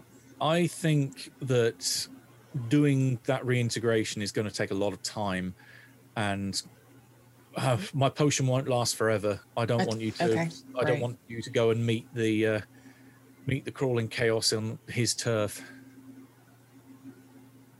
Sorry about scaring your bird. No worries. Like I said, that's why they're here, just in case there's any unseen presences. No. I mean, I have the, and she gestures towards those twirls and various different symbols around the door frame. I have those to keep away spirits, but that's not exactly what you are. So hence why you're able to come in and go out. Now, do you see us as a person or like a translucent thing or a smoke or... Do you really want to know? You know. Yes. Okay, she takes a bit of a gurk or intake of breath and then just downs her pot of coffee. She looks at James. I'm not well versed on literature, but I've heard of Frankenstein. The pieces of body put back together again. Right. And looks at Donna. I can only guess what happened to you, that either, I don't know, acid or fire or some kind of burning substance. We look like whatever happened to us. She nods and shrugs. I presume that's... I shot myself in the head.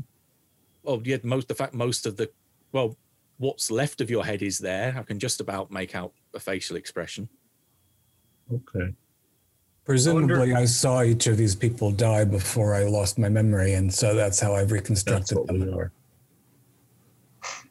Oh. And turns to Amy. And again, do you want to know? No, I really, really don't. But thank you. And she just nods and again looks at Guy and then just shakes her head. Hmm.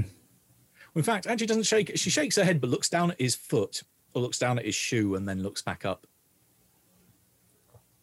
Mm. The guy's just a walking shoe. There's a great illustration for it in the scenario. I'll have to show you later. So. I don't know if I fell into a pool of acid or that lurker thing ate me and digested me. Or maybe that's what the star pools are. No. The star pools are like a ritual site. Why would you have a ritual site in a pool of acid? You know, yes, that's true. In a way, all of this makes me feel a lot better. What? Because it's not like we can die. We're not trapped souls that don't get to go to heaven or hell. We're something else. We're mental constructs. No, we don't have anything to lose. We've already lost. At least we have. But we've got one thing to lose. We've got Kessler. If anything happens to him, we cease to exist. But we don't exist. Yeah, what does it matter? I exist. I feel like I exist. We do. I mean, we don't die. If he dies, I die. We die. We've all gone. We're forever bound to Dirk, though. We're forever bound to him. Wherever his life takes him, figments. Yeah, wherever his life takes him, that's where we're going to end up. I don't care. And probably he'll go see a psychologist, and they'll manage to get us all to reintegrate. But at the very least, we owe Kessler something. We do. Yeah, we owe to see him safely through this. Hey, I spent most of my time hanging around with him anyway. Mama's expression throughout this does go a little pale when you're saying things, we haven't got anything to lose. Her expression is saying otherwise. Well, we've got to lose.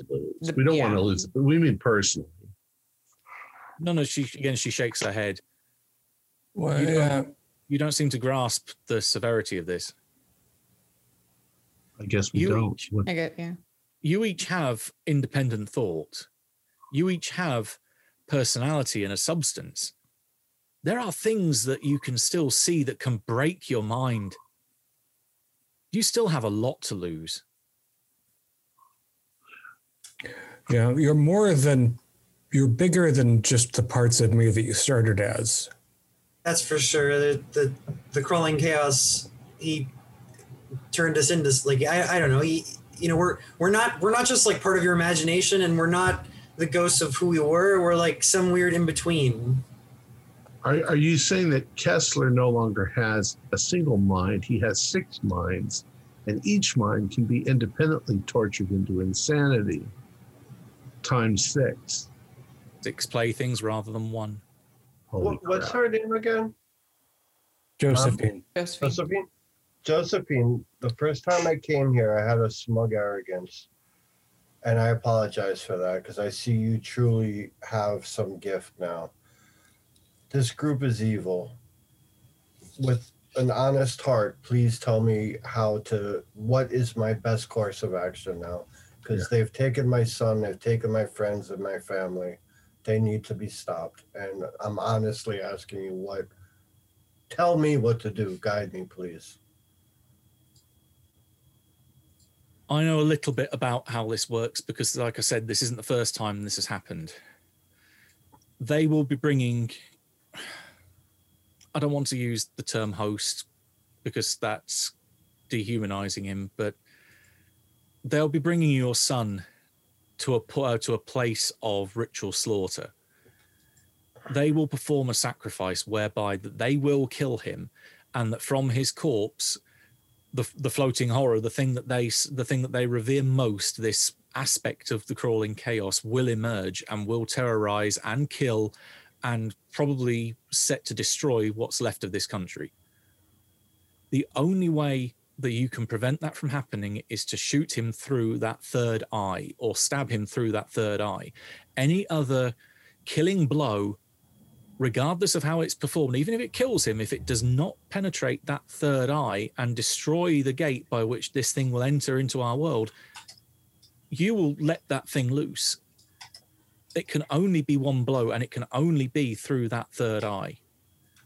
You blow him up, it will just come out from what's left of his corpse. You stab him through the gut, it will emerge through the wound. You poison him, it will rip its way out of his mouth. It can only be killed one way. So Senecal has done this successfully. It's how he killed his brother. Yeah, he stopped his brother from unleashing what they're trying to do now. So this can work. I mean, Senegal's done it. We have the skull. We saw it. It is possible. But like I said, he had to have both arms broken first, and he had a tremendous amount of luck on his side, but he was able to do it. This is not impossible. And to be honest, there are a great many lives waiting for you and counting on you to succeed. So we need to not only do that, but we need to stop these cultists too from ever doing it again. Right. They just did it however long ago in our lifetime with Senegal's brother. Yeah. And they could do it again after we do it. That's also why we've got to get the stone back down here.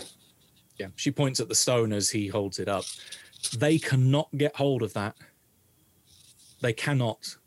And if you're looking at a long-term solution, killing King Calico would be a remarkable step forward to achieving that, because he's essentially the de facto leader of that cult.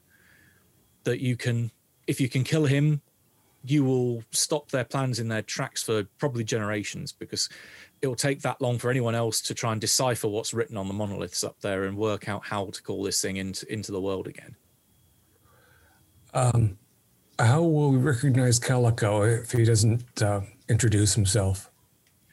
He is a force that stands out in the crowd. You'll recognize him. But also, he has something very similar to what you have around your neck. Mm. And that item is an item of power. I think, this is only supposition here, because I can read between the lines and connect some of the dots, but I think it's fashioned from the same stone from which what you hold is fashioned. That it was once part of a statue. In fact, one of many statues that came down from the stars with a particularly loathsome being. Hmm. Maybe after we get Kessler back down here and you fix him, maybe you could convince the ONI to go up there and bomb the hell out of those statues too. Unfortunately, you would have thought that we would have tried that before. They are not exactly receptive to the local population who believe in such strange and heretical beliefs. They just don't believe us. We should try to do something to destroy the monoliths, because otherwise somebody will come along and collect those and put them in a museum, and then you'll have this cult pop showing up in New York or England. Or they're already in. They come from Nigeria. This is just they came over with the slave trade. But there's something that I had a word with Senecal about was specifically that. I understand that some of his men are going to be taking some satchels up the hill, which contain explosives specifically for that reason. Good. It's a great relief to us that you've independently verified with Senecal. Since we realized that I'm a crazy person, we didn't know how seriously he took our conversation last night. Oh, he's serious. I'll say he hasn't seen the lurker for himself, but he's seen the people that have seen it and seen how their minds have been broken just by laying eyes upon it. So, like I said, he had a good idea of what happened to you. Now, I wonder, besides Kessler, the rest of us, what could we actually do while we're up there? Scout. Serve as a scout, yeah. Yeah, but there's keep Kessler safe. Well, I mean, we can at least alert him of something that could be potentially dangerous. You may, again, this is the mama, you may well find in your state that you are more susceptible to feeling or seeing things that your friend might not be able to see. Okay. Other ghosts, other spiritual things. Yeah, if this is all as terrible as it sounds, I'm betting there's a lot of other people up there that have similar fates as we do. That place is literally drenched in blood. Well, I for one will go out shooting if I'm actually shooting. Well, I've already committed to it when I thought I was cutting my finger. So I stand by that. Yeah, we're with you, Dirk. Yeah, we're with you. Yep. The mama nods. She looks between all of you, but then almost not begrudgingly, but kind of almost ashamedly that she can only offer the one of you. Would you like some coffee? Yeah, smells delicious. Thank you. And you could advise us of any way we could productively spend our time between now and 6 when we head up the hill. Yeah, I mean, she kind of shakes her head and says, to be honest, the time is pretty much yours, unless you wanted to maybe go out and find weaponry that you wanted to take up there, or you just want to try and make peace with the situation. The time is as you wish to use it. There's not much that I could recommend per se. Appreciate that. Unless you want to give me a persuade roll. Nice.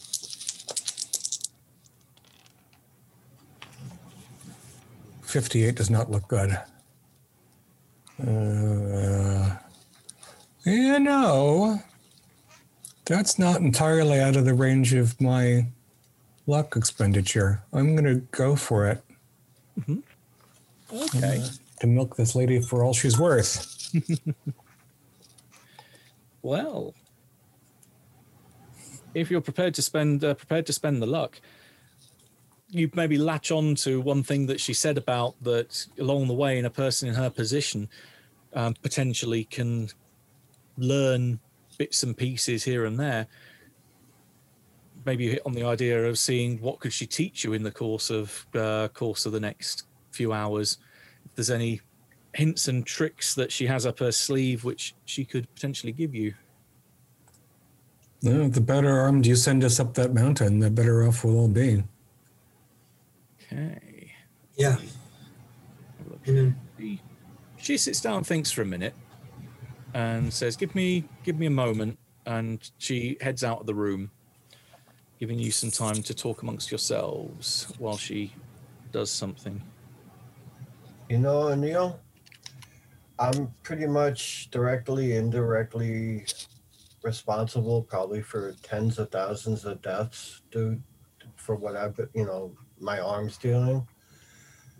I'm going to look at this as maybe one chance left on Earth to do a little good before I go. I don't think it makes up for everything, but... I still don't understand how this all works, but apparently Dirk's doing the good and we're just riding along. I think, I feel that we each have something here independent of Dirk, and I'm going to take that last little chance to do something right. You know what? You did what you did. I'm going to hell regardless. Because you did it, and I assisted you because I liked you, and that's... I'm not all there really was to it. Quick ticket to heaven. I don't even believe in it, but I know I'm going to hell, but at least I could do something nice before I leave. I'm just sad that Amy and Donna got killed. Yeah. You know, I'm sad about that too. Yeah. You got to destroy these people. These fuckers got to die. Yeah.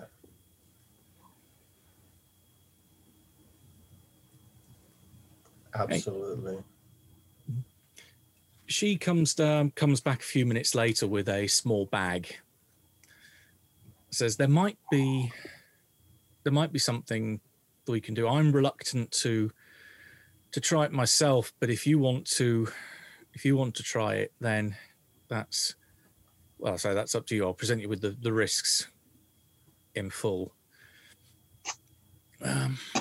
There are beings, there are spirits that we call the Baka, that people in my position as a Mambo, I'm reluctant to deal in such dirty, unclean spirits, but they are the kind of spirits that Calico would traffic with.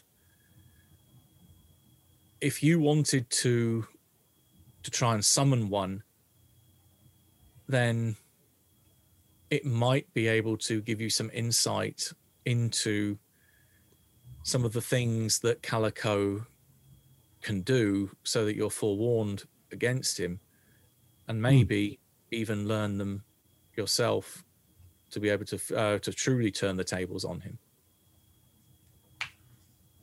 Game. Okay, she nods in your direction. Does anyone else want to join me? Yeah. Yeah. Yeah. A weapon's a weapon. Is there a risk? It's up to Dirk, though. Dirk's the one who has to do the physical parts of it. Yeah. Well, we're not going to get a second chance at surviving the night, so we might as well go in with everything we got. But is there a risk? Well, it will ask something of you. Depending on how well negotiations go, that price could be high, it could be low. A good or a bad bargain. What kind of thing might it ask us? Like, it could ask you for part of your essence. It could ask for blood. It could ask for someone else's blood. It could ask that you, scare someone, steal an item that's precious to them. It could be anything. It depends on how well you negotiate. Well, I guess that all sounds doable. Mm-hmm. Yeah, although someone else's blood part could get messy, but... We have to lose. I mean... One other question. When we were, or I should say Kessler was reading in the library, when we were looking at the voodoo ceremonies, some people open themselves up to spirits. Is it a possibility that any of us could jump into one of these cultists, kind of take their body for a ride? That's more of a voodoo practice by allowing ourselves to be voluntarily ridden by the lower. As I've said, and she gestures to the doorway, you are not truly spirits, as you wouldn't be able to enter the room. And also, I doubt they'd be willingly allowing some of those to possess them. Just a thought. All right. Who's to say that if there's not a dead body around there, you can't try and jump in that? Let's summon this Baka, you called it. Mm-hmm. I'll give you the ability. I'll try to give you the ability to do this, but I'm reluctant to touch something that unclean myself, just because of the position I hold in the neighborhood. It wouldn't be fair to those who rely on me if I was to become tainted. I've been feeling very powerful for the last day, so that might help. Oh, that certainly would. Okay, so it sounds like as we enter a little learning montage sequence, everyone is potentially going to sit and listen with her to try and learn Summon Baka. Yes. Oh, yes. Okay. Can everyone give me an int roll, please? I'm looking for a hard success. You got it. Ooh, 17. Yep. Ooh, I actually got it. 25. Okay, 22. That's a hard fucking hell. That's a hard as well. And we all made it. Well, I just made a regular success. Okay, well, the fact that 5 out of the 6 of you got it, that will count.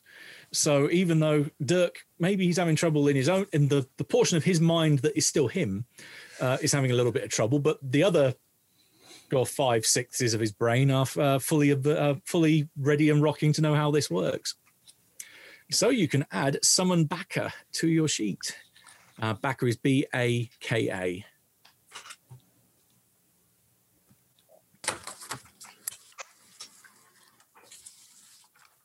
I just need to hit the restroom real quick. I'll be right back. I'm sorry. Right. 2 minute break and 5 minute break. 2 minutes later. Right, so we enter into this montage then of sitting down and listening to Mama Josephine as she takes you through the various rites and the various words that need to be said, the various items that need to be laid out. And she has this little bag, this little pouch that she opens that's got various. Looks to be a combination of bones, stones, little twigs, and other seemingly almost a random paraphernalia that she has in this thing, but she runs through the significance of each of these. And it seems like the majority of Kessler's brain just clicks as to how this works. And she says, she hands you the bag and says, if you wish to try and summon the Baka to learn what it can tell you of Calico and whether it can impart any such knowledge to you of maybe the same kind of things he can do, then that's on you. But I'll be just downstairs. If anything goes drastically wrong, then I can rush up here and interject. But this is very much you. I can only show you the door. You're the one that has to walk through it. I think I understand. How long a process is this likely to be? I would recommend don't rush, take your time, and invest more of yourself into it to have a greater chance of success. Well, we sum up to more than one now, so maybe that's an advantage for once. I think it will be. And she nods and says, I'll be downstairs if you need me. And she walks back down. So this is the kind of the room that she's got above her shop down, her room downstairs. It's fairly sparse. There's a bed in one corner. There's not much by way of everything's obviously a personal possession here, but it doesn't feel like a room that you could easily identify as being hers. It's very, very Spartan. Right. Let me know what you want to do. Let's do it. Now. Okay, mechanically, this is a summoning spell. So, it's a variable amount of magic points that you put into this. It will take a fair degree of time because it's 5 minutes per magic point that you spend to try and do this. And each magic point that you invest will give you a quite good percentage chance of shrine summoning. You can spend those magic points across all of you. Mm. How many points do you want to spend collectively? It's 5 minutes each, huh? Mm-hmm. I have 16 in total. I have 14. I have 16 as well. 17. 14. Okay. Now, each magic point that you spend will give you a 10% chance. Ah. So, if you want to guarantee success, that's 10 points. So 10 times 10 gives you 100. 0-0 is always a failure, though. Right. So, 2 each, right? Mm-hmm. So, maximum it's going to take 50 minutes. Correct. Yeah. Since Kessler and I made the mark, I have 37 magic points. So why don't I take 5 and each of you 1? Okay. Unless you might need them. Yeah, you might need them. Why not? I'm assuming that we're going to need some up the hill. Yeah, we should just... How about you save all of yours and we each put in 2? Yeah, we each put in 2. Yep, let's do that. You also regain them at 1 per hour. So learning this has taken... Let's do a quick roll. Learning this has only taken a couple of hours from the mama. So you're about mid-afternoon, well, early mid-afternoon by now. So you've got, let's say, another 4 hours before you're due to meet Senecal. Yeah, save your magic, Dirk. We still need to summon this thing. And then we don't know how long it'll take after that. Yeah, we'll each put in 2 or 3. Mm-hmm. Yep.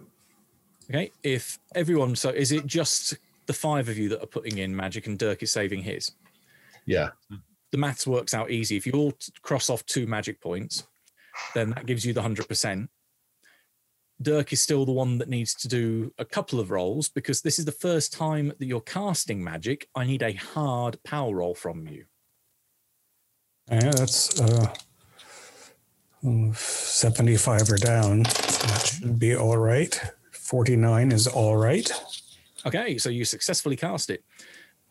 Now you go to the rolling against the 100 skill that you have. So again, 0-0, you don't want that, but anything else is good.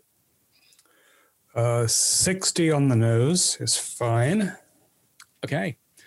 In which case, as everyone is, well, in fact, you are the one actually casting it, but everyone else is putting in at least some of the cost. Everyone loses 1d4 sanity. So you're all partaking. 4. Same. 1. I'm down to 39. 4. Ooh, this is costly. Right. As you chant and focus and follow the mama's not rigorous, but definitely detailed instructions as to what you need to do and focusing on all the various elements that she has given you here that focus your will and project that on into the beyond where this thing will come from. You get to the 50-minute mark and you think, just naturally between you, you all come to a stop in your chant at the same time. And looking around the room, looks pretty much... as it did. Doesn't seem to be anything different or out of place. It's not like there's some horned demon stood in the middle of the room. But maybe something is a little different as you start to focus your eyes around here. Maybe the shadows are a little bit longer. And the room is a little bit darker. And that darkness does seem to grow, almost as if the sun is rapidly setting outside quicker than what it should do.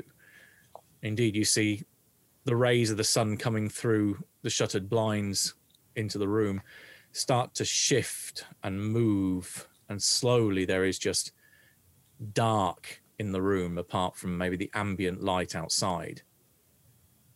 Mm. And in the middle of, as you're all sat in a circle, in the middle of the room. It almost looks like, you know how the air moves if you're looking down a road in the middle of a hot afternoon. This heat haze that, first of all, it looks like it's almost like a column just rising into the air. But columns should just go straight up. This has a bulge around its midsection, and then almost, depending on the way you're looking at it, it almost looks like an anthropomorphic figure. That there is this thing that's not quite invisible stood in front of you.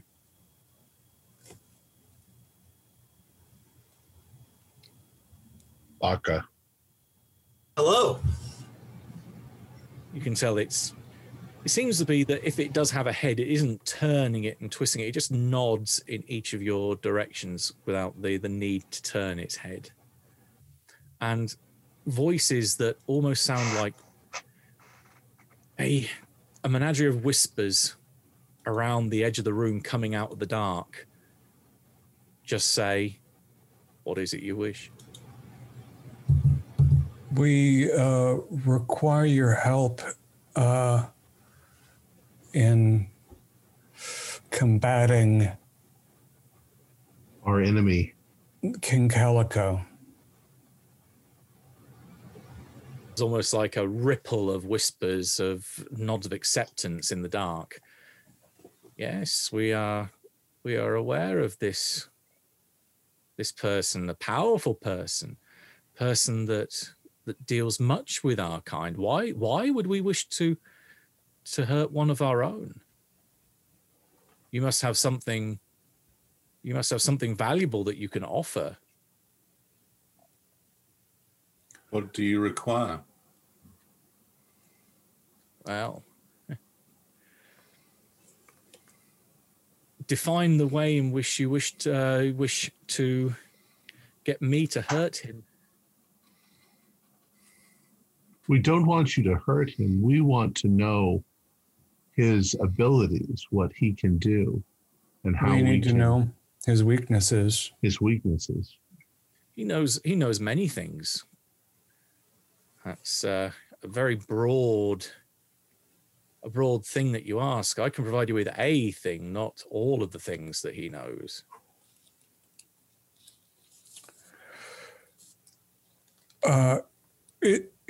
Is it in your interest that he should succeed in summoning the Crawling Chaos? It kind of nods its head or rocks its head back and forth.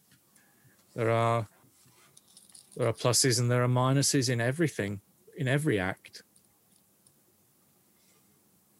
And many other people will step up to try and take his place, and you could deal with all of them as opposed to one. It's in your benefit.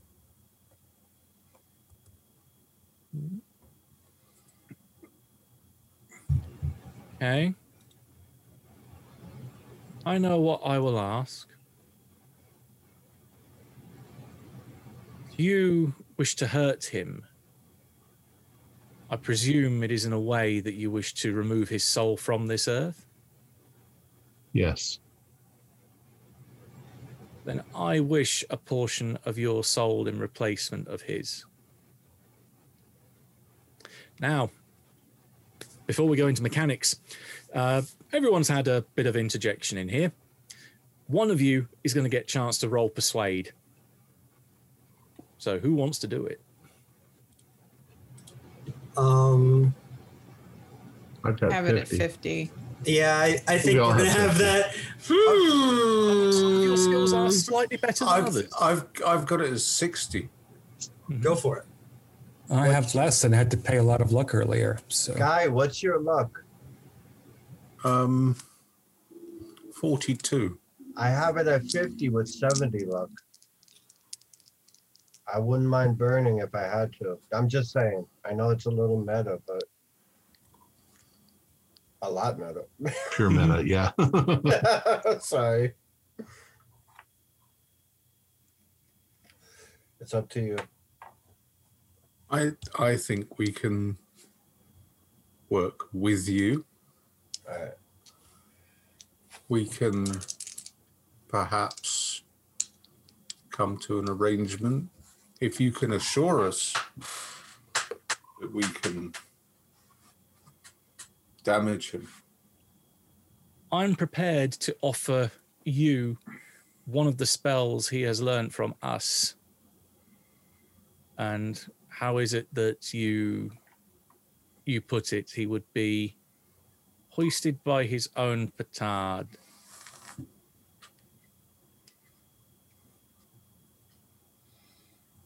I like the sound of that. Oh. Roll it. Yep, whoever's rolling the persuade, give me the persuade roll. You're gonna take it? Yeah, go for it. Go on. 19. Hey, there you go. Right, what degree of success is that? 50. I have in the skill. I'm trying to... Oh, my God. 50, hard. That sound like it's 25 is hard. Yeah, that's a hard. Unless you want to spend 5 luck. I will spend a 5 luck. Can you stream? Yeah. In which case, she says, then you submit to payment? I do. Okay, well, this can be shared amongst all of you because, remember, you are of one mind and one body. Because you get it down to an extreme success, 3d6. Please roll that. All of us? No, just Sterling. First one is a 4. Second one is a 2. Third one is a 4. 10. Okay. Middle ground. Okay, because it would have been, if you'd rolled a failure, that would have been that amount times 5, and that's how much power it's going to ask from you.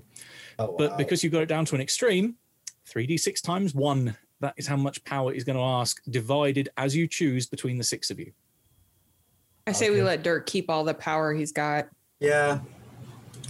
It's only 10 points of power, right? Yeah, well, I say we split it between 2. The 5 of us except Dirk. Yeah, we just lose 2.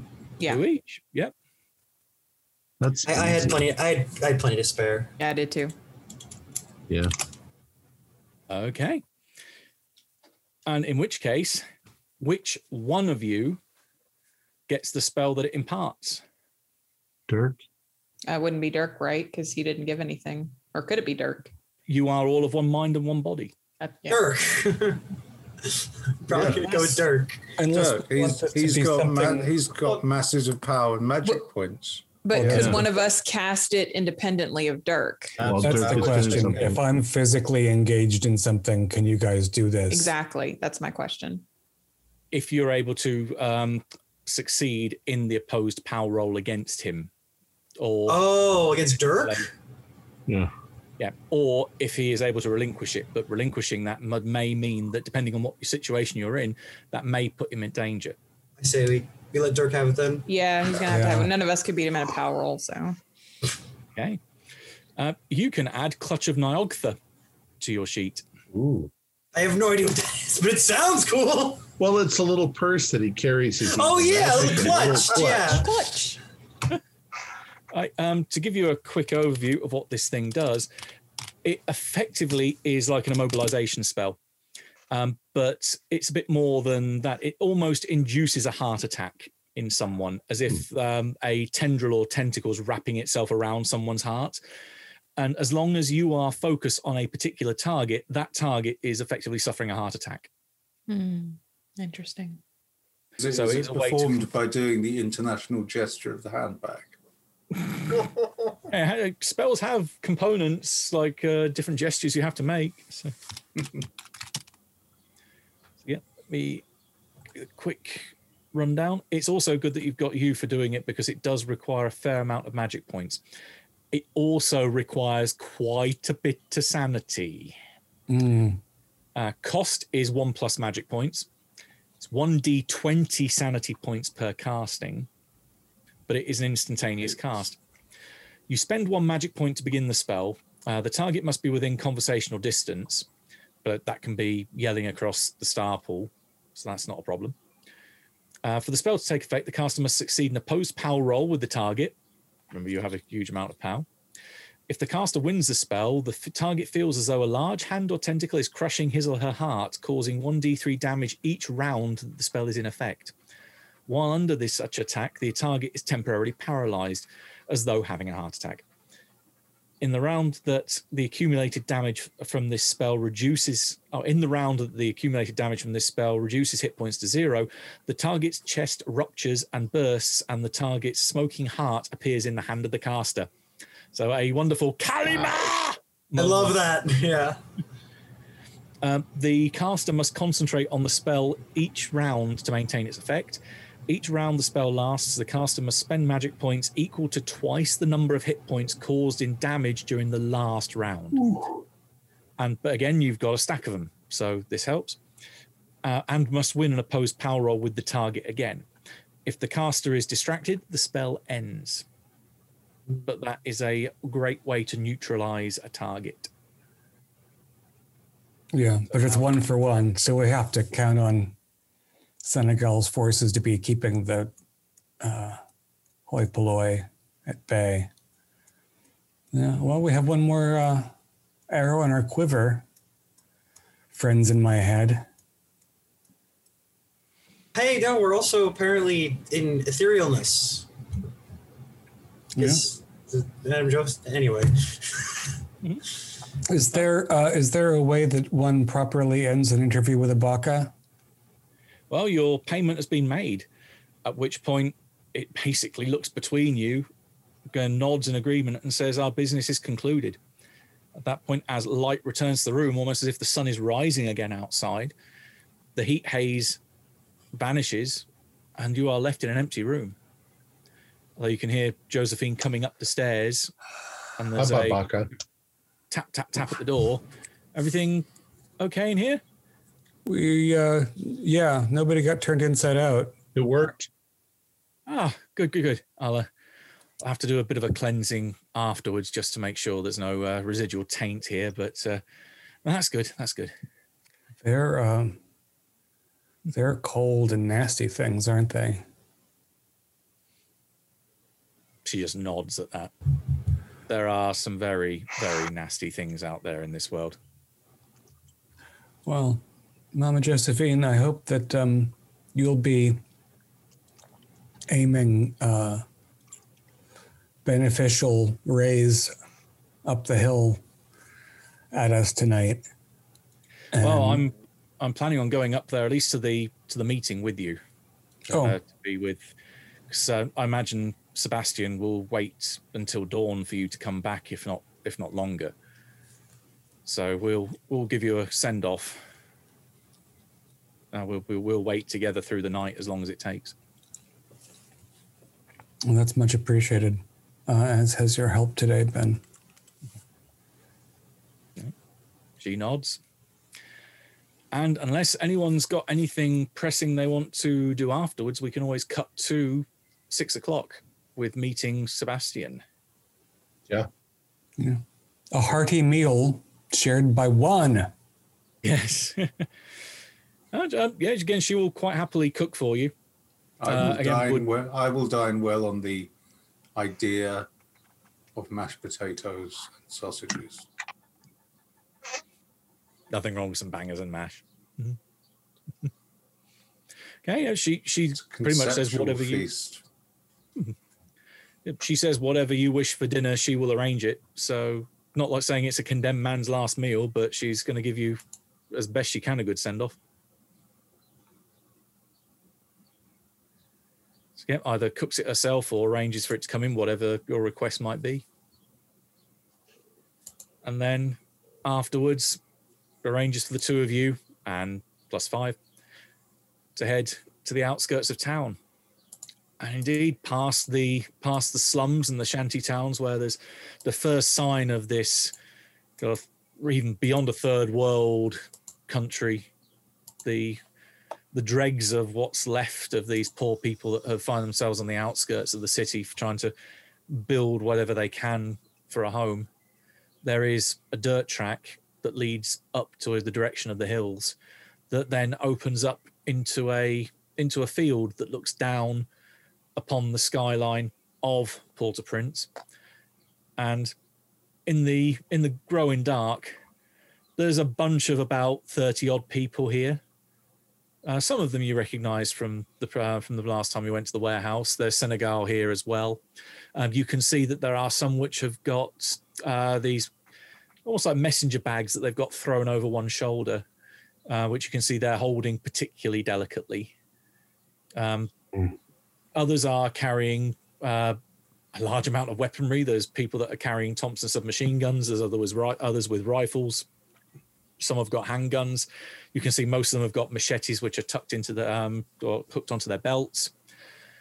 Sebastian comes over towards you and see Josephine, who he knows, with a kind of a grin. He doesn't have a big wide smile on his face because it's not that kind of occasion. In fact, no one here seems particularly jovial. They just seem like a military unit getting ready to go into battle. And he comes over to her, shakes her hand and gives her a hug, and then turns towards you and offers his hand. To Dirk, this is. Good. I'm glad you're able to make it. I'm going to put my hand in front of his face and see if he can see us. Yeah, he doesn't. He has no reaction. Yeah. No. So you're all ready for this? Yeah. I think, in fact, I'm a little readier today than I was when we last met. Good. You do seem a lot more focused now. He says, fading away. Oddly timed.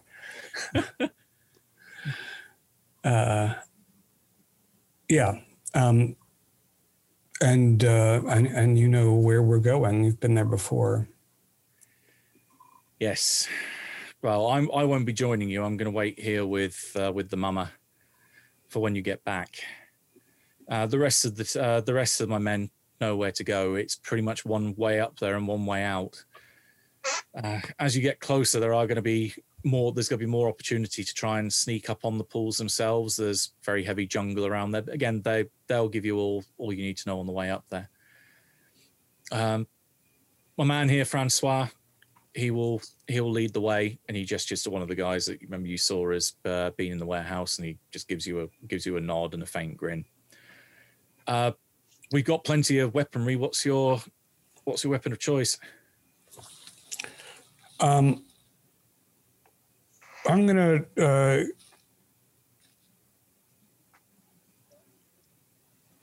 I guess I put the shotgun together back at the hotel, so maybe at some point if I could have picked that up again, and I'll also I have a 45, but that'll stay holstered until things get hot and heavy. All the guns. Well, he can definitely supply you with ammo. I mean, hey, to take a shotgun or rifle and a pistol. Can we give them automatic weapons in those crates? Well, you didn't have any automatics in yours. You were purely providing him with rifles, but you can see that there's a bunch of people here that do have Thompsons. The main thing to consider is that uses the SMG skill. Mm-hmm. So if you haven't got it, that's going to be a bit difficult to hit with, maybe. Right. No, I think a shotgun for general mayhem and a 45 for when I can't load the shotgun is the way to go. Okay.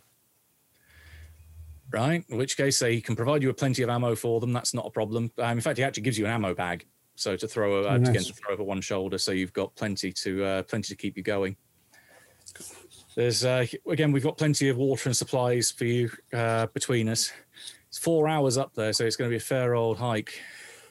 But you best get going because they'll be kicking things off around midnight. So you should get there with a couple of hours to spare if all goes well. Just hope luck's on your side. Yeah, for all of our sakes, thanks for you being a man of your word, Monsieur Senegal.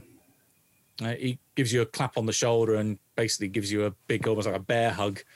And just almost whispers in your ear again, good luck. And thank you, Madame Josephine. I hope to see you at dawn. And we'll be here. wave goodbye to them. Yeah. The one person who could see us. She waves back and kind of Senegal's kind of like, hang on, mate, he's over there. But not saying that, but just kind of gesturing. He's what the hell. And the group start walking off into the hills.